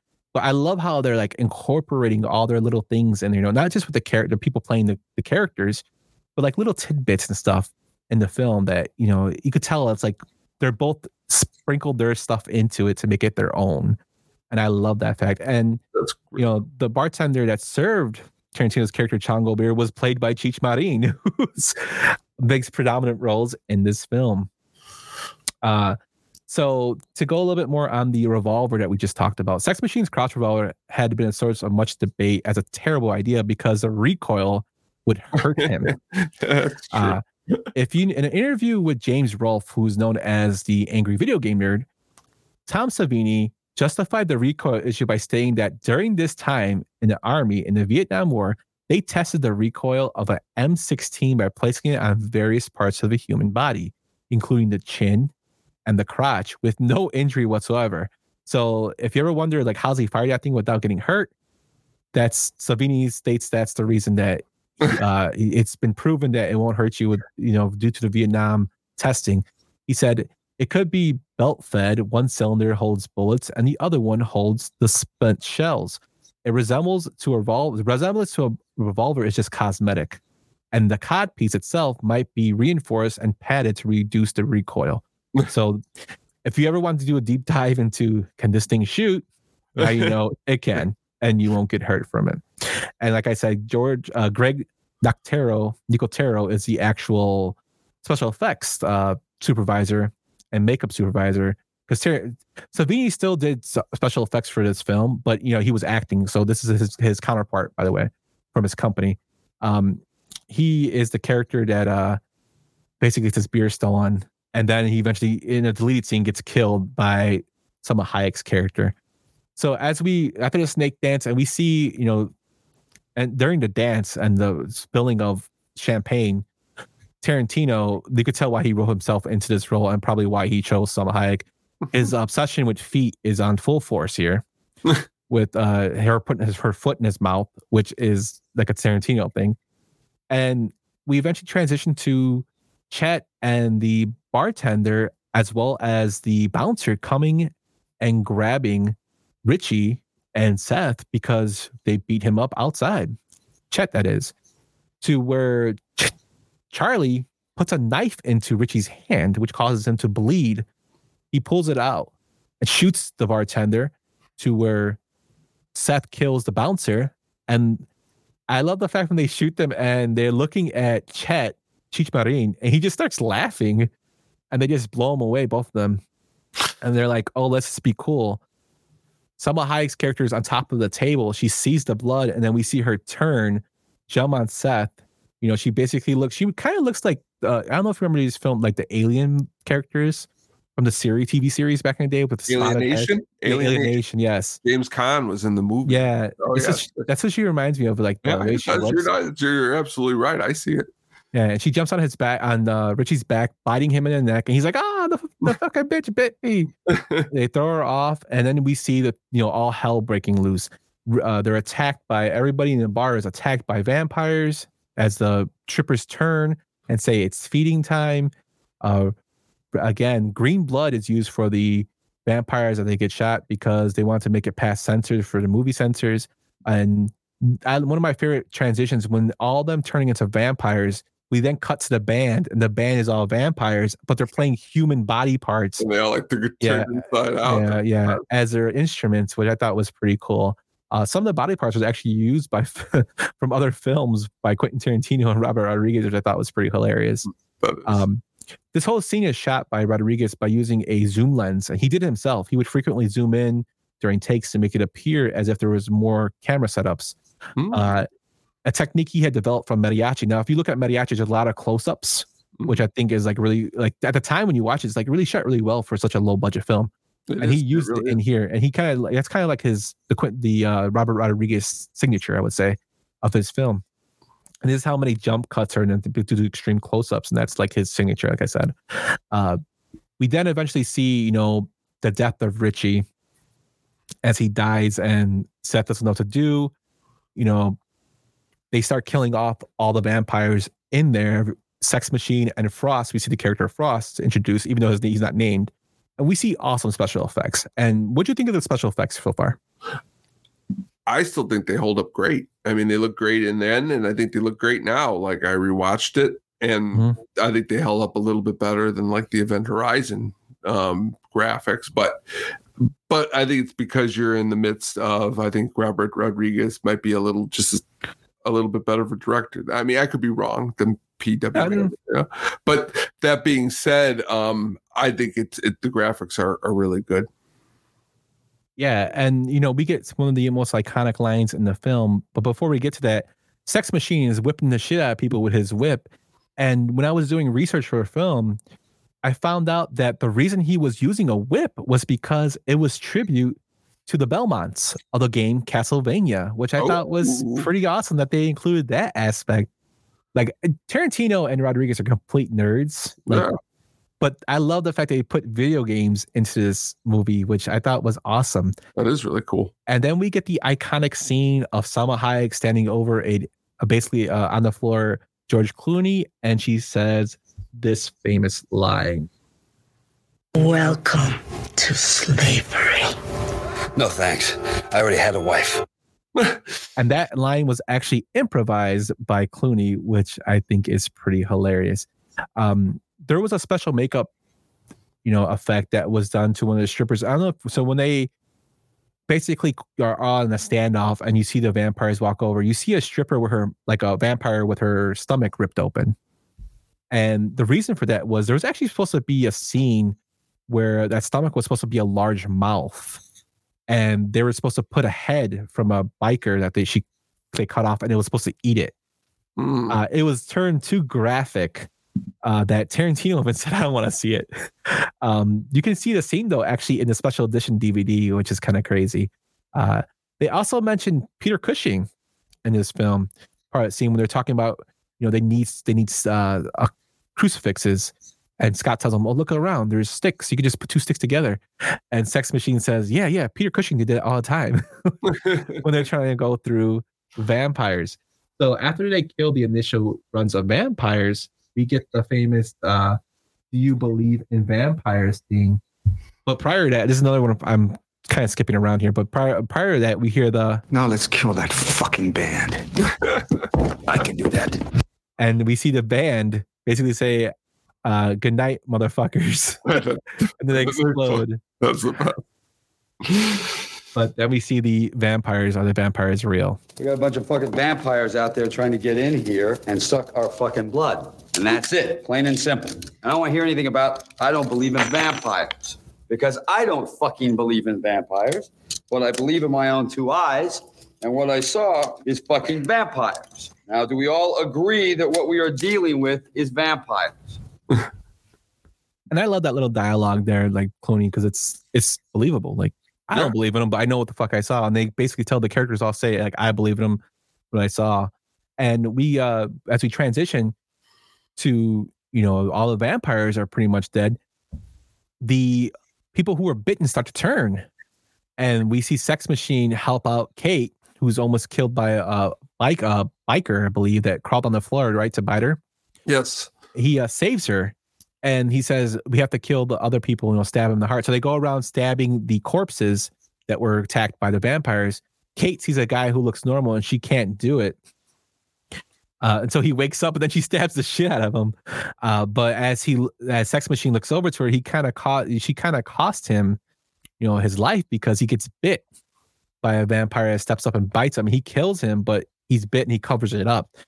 Uh, I love this whole transition of Savini turning because as after Sex Machine is turned, they're talking about what's next. You know, what's the best way to handle things, and we get, you know, Frost's story about how he would kill people in Vietnam. It's just so random.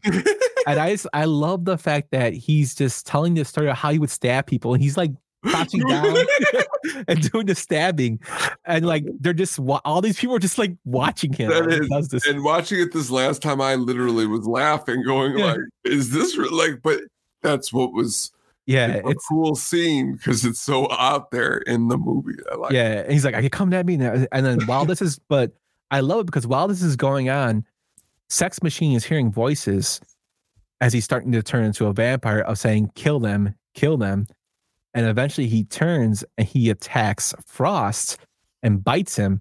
Uh, a- after punching George Clooney in the face, uh, pushing away Scott, no, pushing away Kate, and J- throwing Jacob. He bites Jacob in the sh- in the uh, forearm and throws him against the bar. And I like how Scott puts up his hands like he's gonna fight. Like, He Yeah. does it like such a like a weak way. And Frost calls him out, "You bit me." And he's like, "What are you gonna do about it?" He's like, "Come on, sex machine." That's the line right there. and he turns, he turns, and before he turns, he just like flops his arm and smacks the hell out of Scott to knock him down. And then he just fixes his coat. and I just love the whole like fight between the two because he just runs at him and he just taught like he literally throws him like 50 feet through the door as there's bats outside the door of the bar banging on the door. And the bats all fly in, and you can see Frost has turned and they run to the back. Um, they run to the back here to to save themselves while Jacob is under the bar. They think he's dead, and they're freaking out. They're like, "What are we gonna do?" They're finding all these things in the back, like uh, from the past that truckers had left. Uh, they're they're thinking they're gonna die. They're, the vampires are outside the door. Jacob revives himself and tapes his arm, and he finds a shotgun and a baseball bat, and uses them as a cross as he goes to the back, which I thought was pretty uh pretty cool. How you know he's oh, using it to go to the back to protect himself. You also have to remember Jacob is a former preacher. When he gets to the back, he's basically convinced by George Clooney's character Seth to let's have us one light, let's have one last stand against him. And the speech that Clooney gave, it's pretty funny because we just mentioned that Tarantino came off the famous film Pulp Fiction. Well, Julius's monologue in there, Ezekiel, you know, he talks about Ezekiel, and I was struck down with furious anger. This, oh yeah, go ahead, go ahead, Tom, say it. Great furious anger. Oh yeah, you know the whole thing. Oh yeah. Yeah, so he goes he goes into that was supposed to be George Clooney's line in this film. Really? Yes. Tarantino wrote that monologue for the Seth character, but figured it would be better in Pulp Fiction. And I think oh. Samuel Jackson pulls it off better than Oh yeah, yeah, yeah. Oh yeah. I mean, that's that line pretty much is one of the makers in Pulp Fiction, where this that it would have been good in this movie, but I don't know if it would have been as memorable. You know what I mean? It would just would have been in this movie is a great line. Yeah, and Tarantino says he got inspiration for that line and monologue from watching a Sonny Chiba movies, who's actually, you know, the street fighting man who- who oh, would become more prominent later. Again, have a resurgence in Kill Bill, and then he was in Tokyo Drift Three. Uh, yeah, Tokyo Drift Fast and Furious Three, which I, I think is a good movie. Uh, so as they're going in the back, they're the main characters are trying to huddle and say, you know, what they're going to do. Jacob Fuller makes it to the back. He busts through, you know, gets through the door. and He tells them he was bit and he's going to turn, but he can help fight with them. But he makes his family promise that they have to kill him if they want him to help, or he's going to kill himself now. They all agree, and I like how they use the tools, you know, within that little room because they they uh, they've shown that truckers and bikers have been basically been fed on for years and there's crates of their you know supplies and whatnot. They find a crossbow which uh kate uses. They find you know super soakers and water balloons and he basically blesses the water to so it can be used as holy water which i thought is awesome. They find uh what does uh he have like a jack Yeah, that was the cool the jack. uh yeah like a like a jack like a jackhammer basically Yeah, but then he put the uh, stake at the end of yeah, it. He, yeah, he cuts a stake and puts a stake into so he can basically go and you know impale the vampires. And then he says his famous line as they're about to go on to battle. He basically says, "All right, vampire killers, let's go fucking kill some vampires." Again, showing you know his Clooneyisms. And the whole like climax of the battle, I think, is I love the way they have the uh the shot when they open the door Oh yeah. and you see all the vampires all transformed. And it was really interesting reading about this because when you look at it, you see that there's a bunch of them. You see, the, but due to the heavy number of special effects, the film had to be strictly bu- budgeted to scenes would or scenes would have been cut from it. Uh, that meant they only had six fully body vampire suits that could be used for the climax.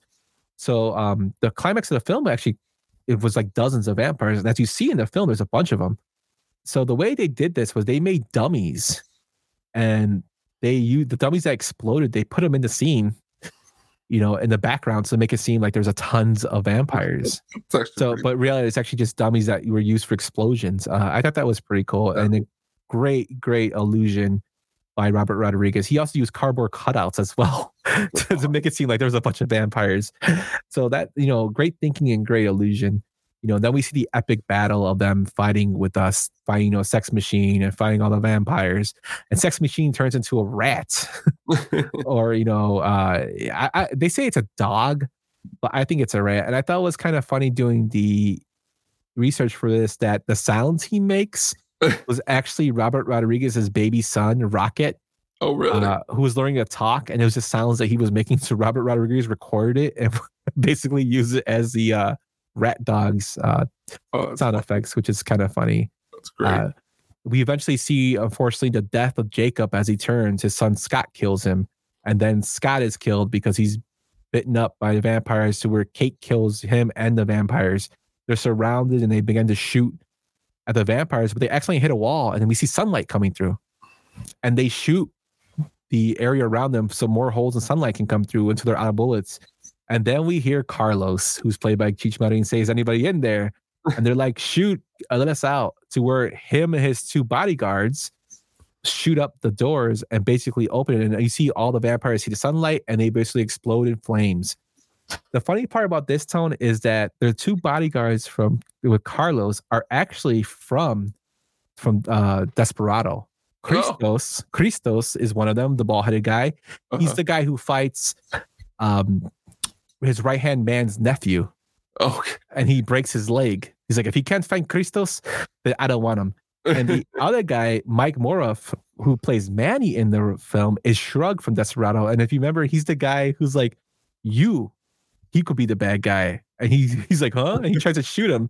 And then he's also the guy who uh he's like, hey, he comes out of his his armored car and he's like, hey, hey, he shoots him. and you know, he plays a hilarious character a Shrug. Um, it's just kind of cool that Rodriguez had his boys kind of like do like small little roles Yeah. in here. Oh yeah. I and it kind of ties everything together. Cheech Marin's character Carlos was actually originally lined up to be played by Erik Estrada. Oh Lord. Uh, but Cheech took the spot because I don't know if Sh- it's probably Estrada wanted more money or whatnot. I don't know, but he wasn't used.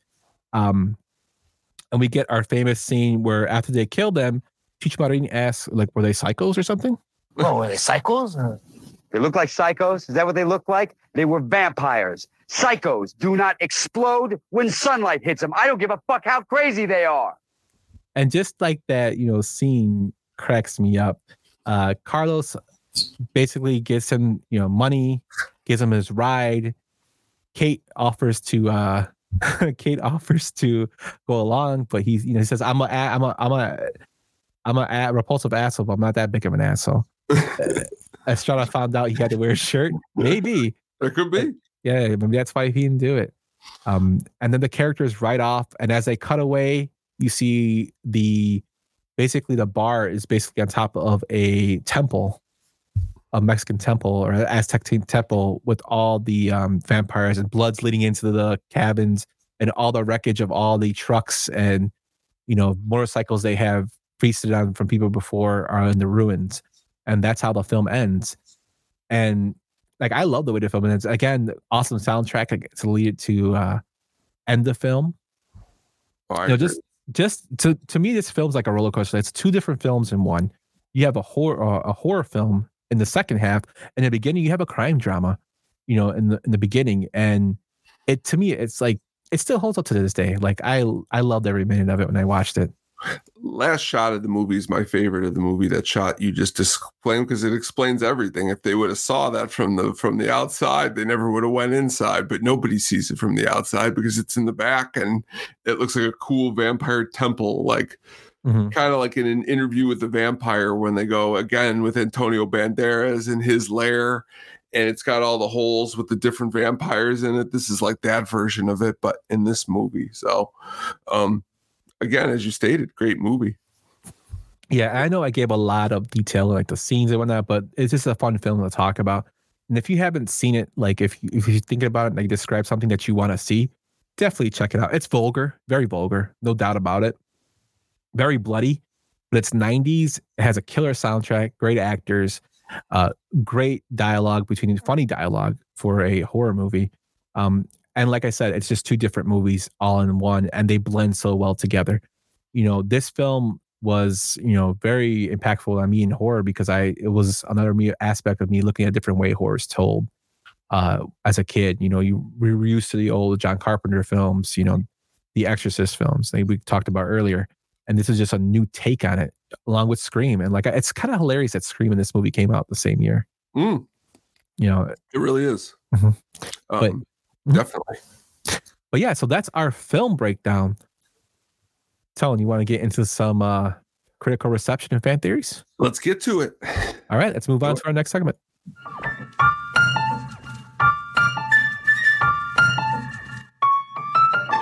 You know that fat cocksucker says I look like the Shah of Iran? Who does? Tony.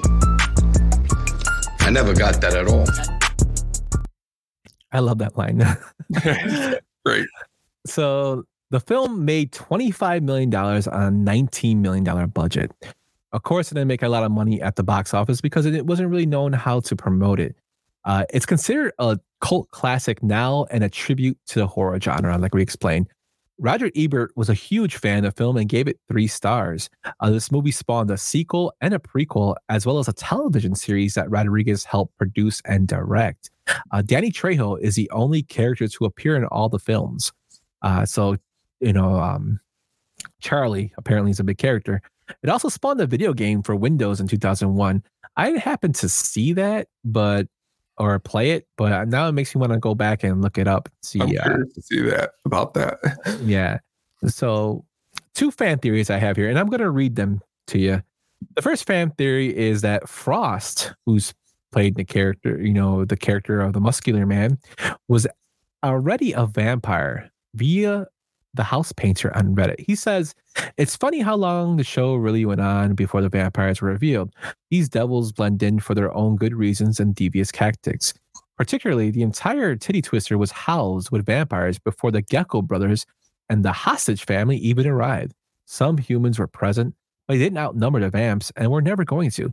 But let's start with Frost. For years, I've been wondering what he meant about what he saw in Vietnam. He made it seem like he encountered something out of the ordinary in that specific time period. But it's obvious it might been a, it might have been a vampire, a nest of vampires, maybe. Considering that's what the movie is about anyway. But my thing is, how would Frost prevail from this horror? It's pretty sure it caught him off guard, something that he didn't understand. And he had no chance of defeating that type of threat at that moment. I would imagine he was overpowered and the vampire turned him inside of instead of just slaying him. Frost barely gave any shock or empathy in the fact that they were actually around after Richie got bit. It's like he already he was already just there for the party. He could have managed to keep the vamp condition in check for many years, or just in cahoots with the titty twister all along. This could also be backed by the fact that he didn't show any real worry or panic after getting bit by Sex Machine, but rather annoyance. After he taunted Sex Machine before questionably throwing him through a wall, releasing more vampires into place, and somehow he seconds he's already a vampire. Uh, somehow in seconds he's already a vampire. This never made sense to me since every victim turned a little later, but Frost turned immediately after getting bitten. Maybe his cover was blown, so he just plain transformed. His Vietnam story right before this happens was an allusion to, to the vampires. Frost was always mysterious and sly. What do you think about that? I actually, this might be my favorite theory of all of them of, that we've done so far. I like it. I could see it. Him throwing them into the wall and unleashing all those vampires. That's what kind of could make it seem true. I think it's a solid. What do you think?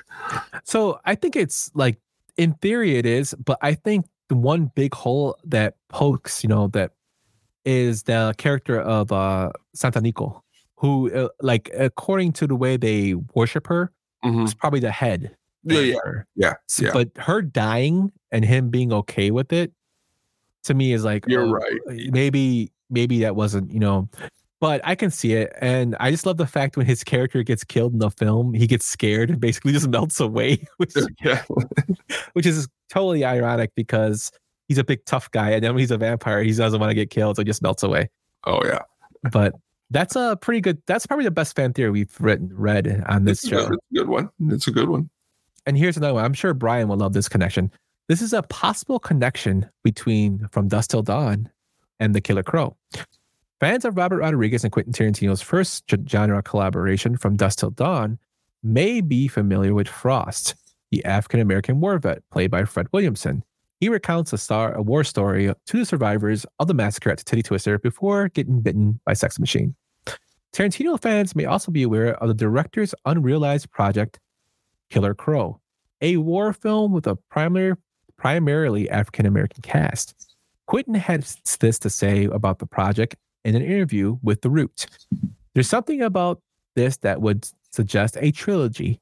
My original idea for Inglourious Basterds way back when was that this would be a huge story that included the smaller story that you saw in the film, but also followed a bunch of African American troops, and they had been fucked over by the American military and kind of go ape shit.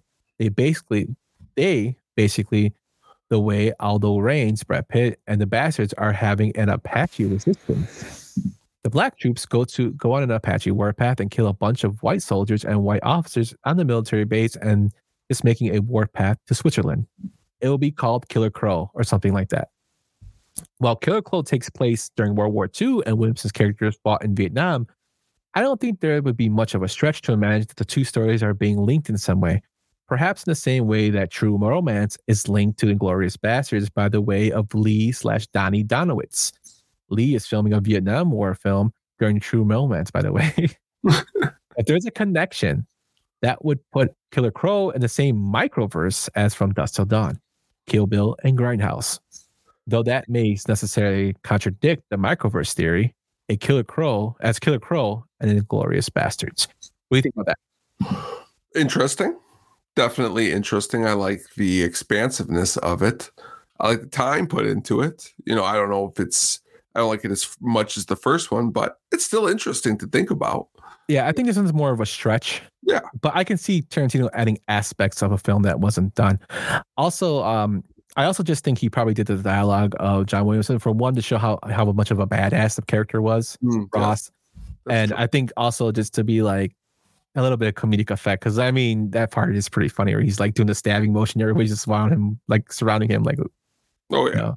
but yeah, I mean those are two decent theories. I think the first one was probably holds more water than the second one, but those are some fan theories, man. So final thoughts, Tony.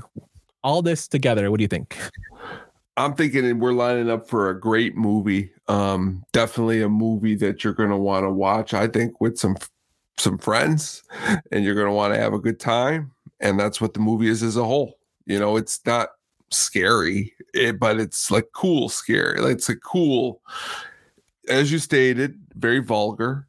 But then again, what isn't from Tarantino that you're getting involved with that isn't highly vulgar in some way, shape, or form? Um, but then again, I think that's in the title too, from dusk till dawn. I mean, you know, kind of what you're getting into, maybe. Overall, I love the movie. It's really, really good. Um, the casting for me again, any uh, Danny Trejo. This is where I'm getting one of my huge introductions from him. Besides um, Desperado, um, just great all around movie. Yeah, I love Danny Trejo. I mean, he was in Blood In Blood Out. Um, he was in uh, that movie with uh, Eric Roberts, uh, Midnight Train, I think it was, where he Yes. plays the boxer. Yes. Um, yeah, Danny Trejo is an awesome human being too. Like, it, like he's a, tre- a legit treasure. Like, he's a person that's very humble. Uh, you know, he's one of my favorite people. And uh, one of these days, hopefully, you know, in the future, we can get him to come on and talk for a little bit. Oh, Yeah. that would be you talk about a dream. Yeah. Dream, dream come true. Um, real quick before we go about Danny Trejo, there's a horror movie from 1987 called The Hidden. Mhm. You ever see The Hidden? No, I have not. Oh my god, we gotta we gotta watch. We gotta watch that. We'll we'll get to that at a later date though. But I just wanted I was curious. It's it's a good deep cut. But he's he plays like a one second he's in jail in it, which is funny because uh, sadly he was in jail before, but he's playing a j- someone in jail in this movie. But uh, awesome actor and uh, cool to show his range in so many different things. Yeah. Uh, awesome. He also loves, has his own taco place and a donut place. And I love tacos and donuts. my, my wife was always showing me the pictures of this place and by talk about a dream that I would fall to my knees. Um, it's kind of like when I sat in that reclining chair when we went and seen um uh Iron Claw. yeah and uh, Evil Dead no Evil Dead Oh, that, and when I would never had sit in a seat like that where it like reclined I had like but like that was what I'd be like in Danny Trejo but great movie my man great movie for sure. If you haven't seen Dusk Till Dawn, check it out. It's on uh, HBO Max. If you if for free, you can watch it there. You can also can rent it. I think like there's DVD copies out there for five bucks. You also have the the trilogy DVDs. You know they're like go for 10 dollars. It's definitely worth to watch. Uh, give it the respect it deserves and check it out. Um, with that, we got two more segments. Uh, it's gonna be quick ones. We're gonna go into our next segment of coming soon. Ready to rumble! Coming soon. Próximamente. Coming soon. Coming soon. So coming soon, this is you know precursor. There will be no show next week, and that is my fault. Uh, I have to get my computer flushed out. I do. I run a um water cooled computer, so it has to be flushed out every year, and I'm already a little bit behind on that. It takes about a week or so to get everything flushed out and cleaned, and then I'm getting it upgraded in certain areas.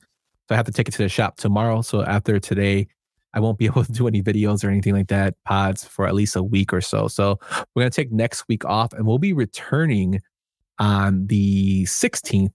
And Tone, tell us what we're talking about on the 16th.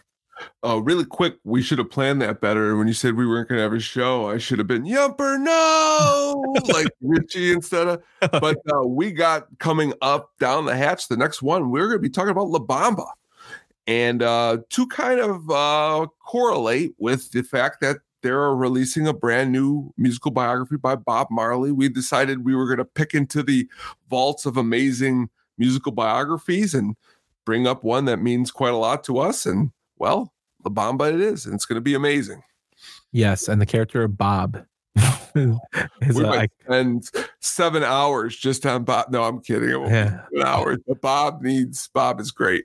yes. I'm really looking forward to uh, La Bamba. So on the 16th, we'll be coming back with La Bamba and then we'll go for a show every week after that to continue uh, as we're, we're trying to do weekly shows. Uh, if you guys like the way the format of the show is set up, let us you know, you know, in the comments or let us know in uh, at Twitter. Uh, you can find me at Lil Yumper or at the show Pod on Twitter. Bob or Babo, Babo. uh, and I'll let Tony know at the Sugar Baggy on Twitter. And you know, as a pre, just leading into our next transition, we're gonna go into the Sugar Baggy song pick of the week. The Sugar Baggies soundtrack pick of the week.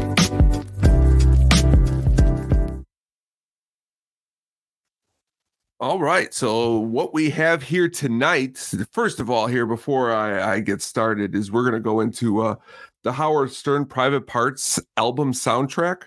Um, what I remember most about this, and I had to really, really pull from, well, folks, I had to pull from a VHS cassette to show you what I'm about to show you here, right here.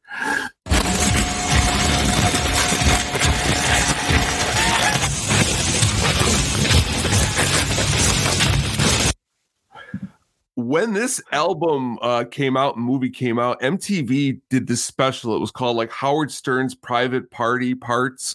It had everybody was there from LL Cool J to Lenny Kravitz to Jane's Addiction. It was a big thing. Um, the soundtrack itself, so many um, great songs. Just this last week, Green Day came out with a new album, but on the soundtrack, they do an awesome cover of the Kinks. Um, tired of waiting for you.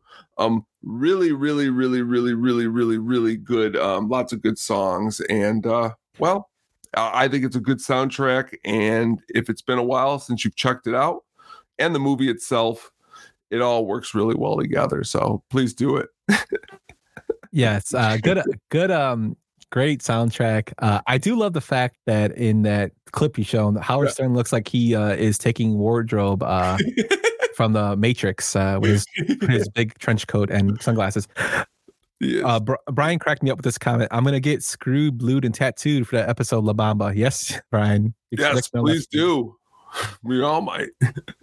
but um, great pick, Tone. Uh, Private Parts is a film that I remember watching, and I I watched it actually on USA, and they had the cutaways of uh Howard Stern coming in to talk about parts they couldn't show on um TV, and he's like, "Buy the DVD." uh, you know, it's always always stuck with me.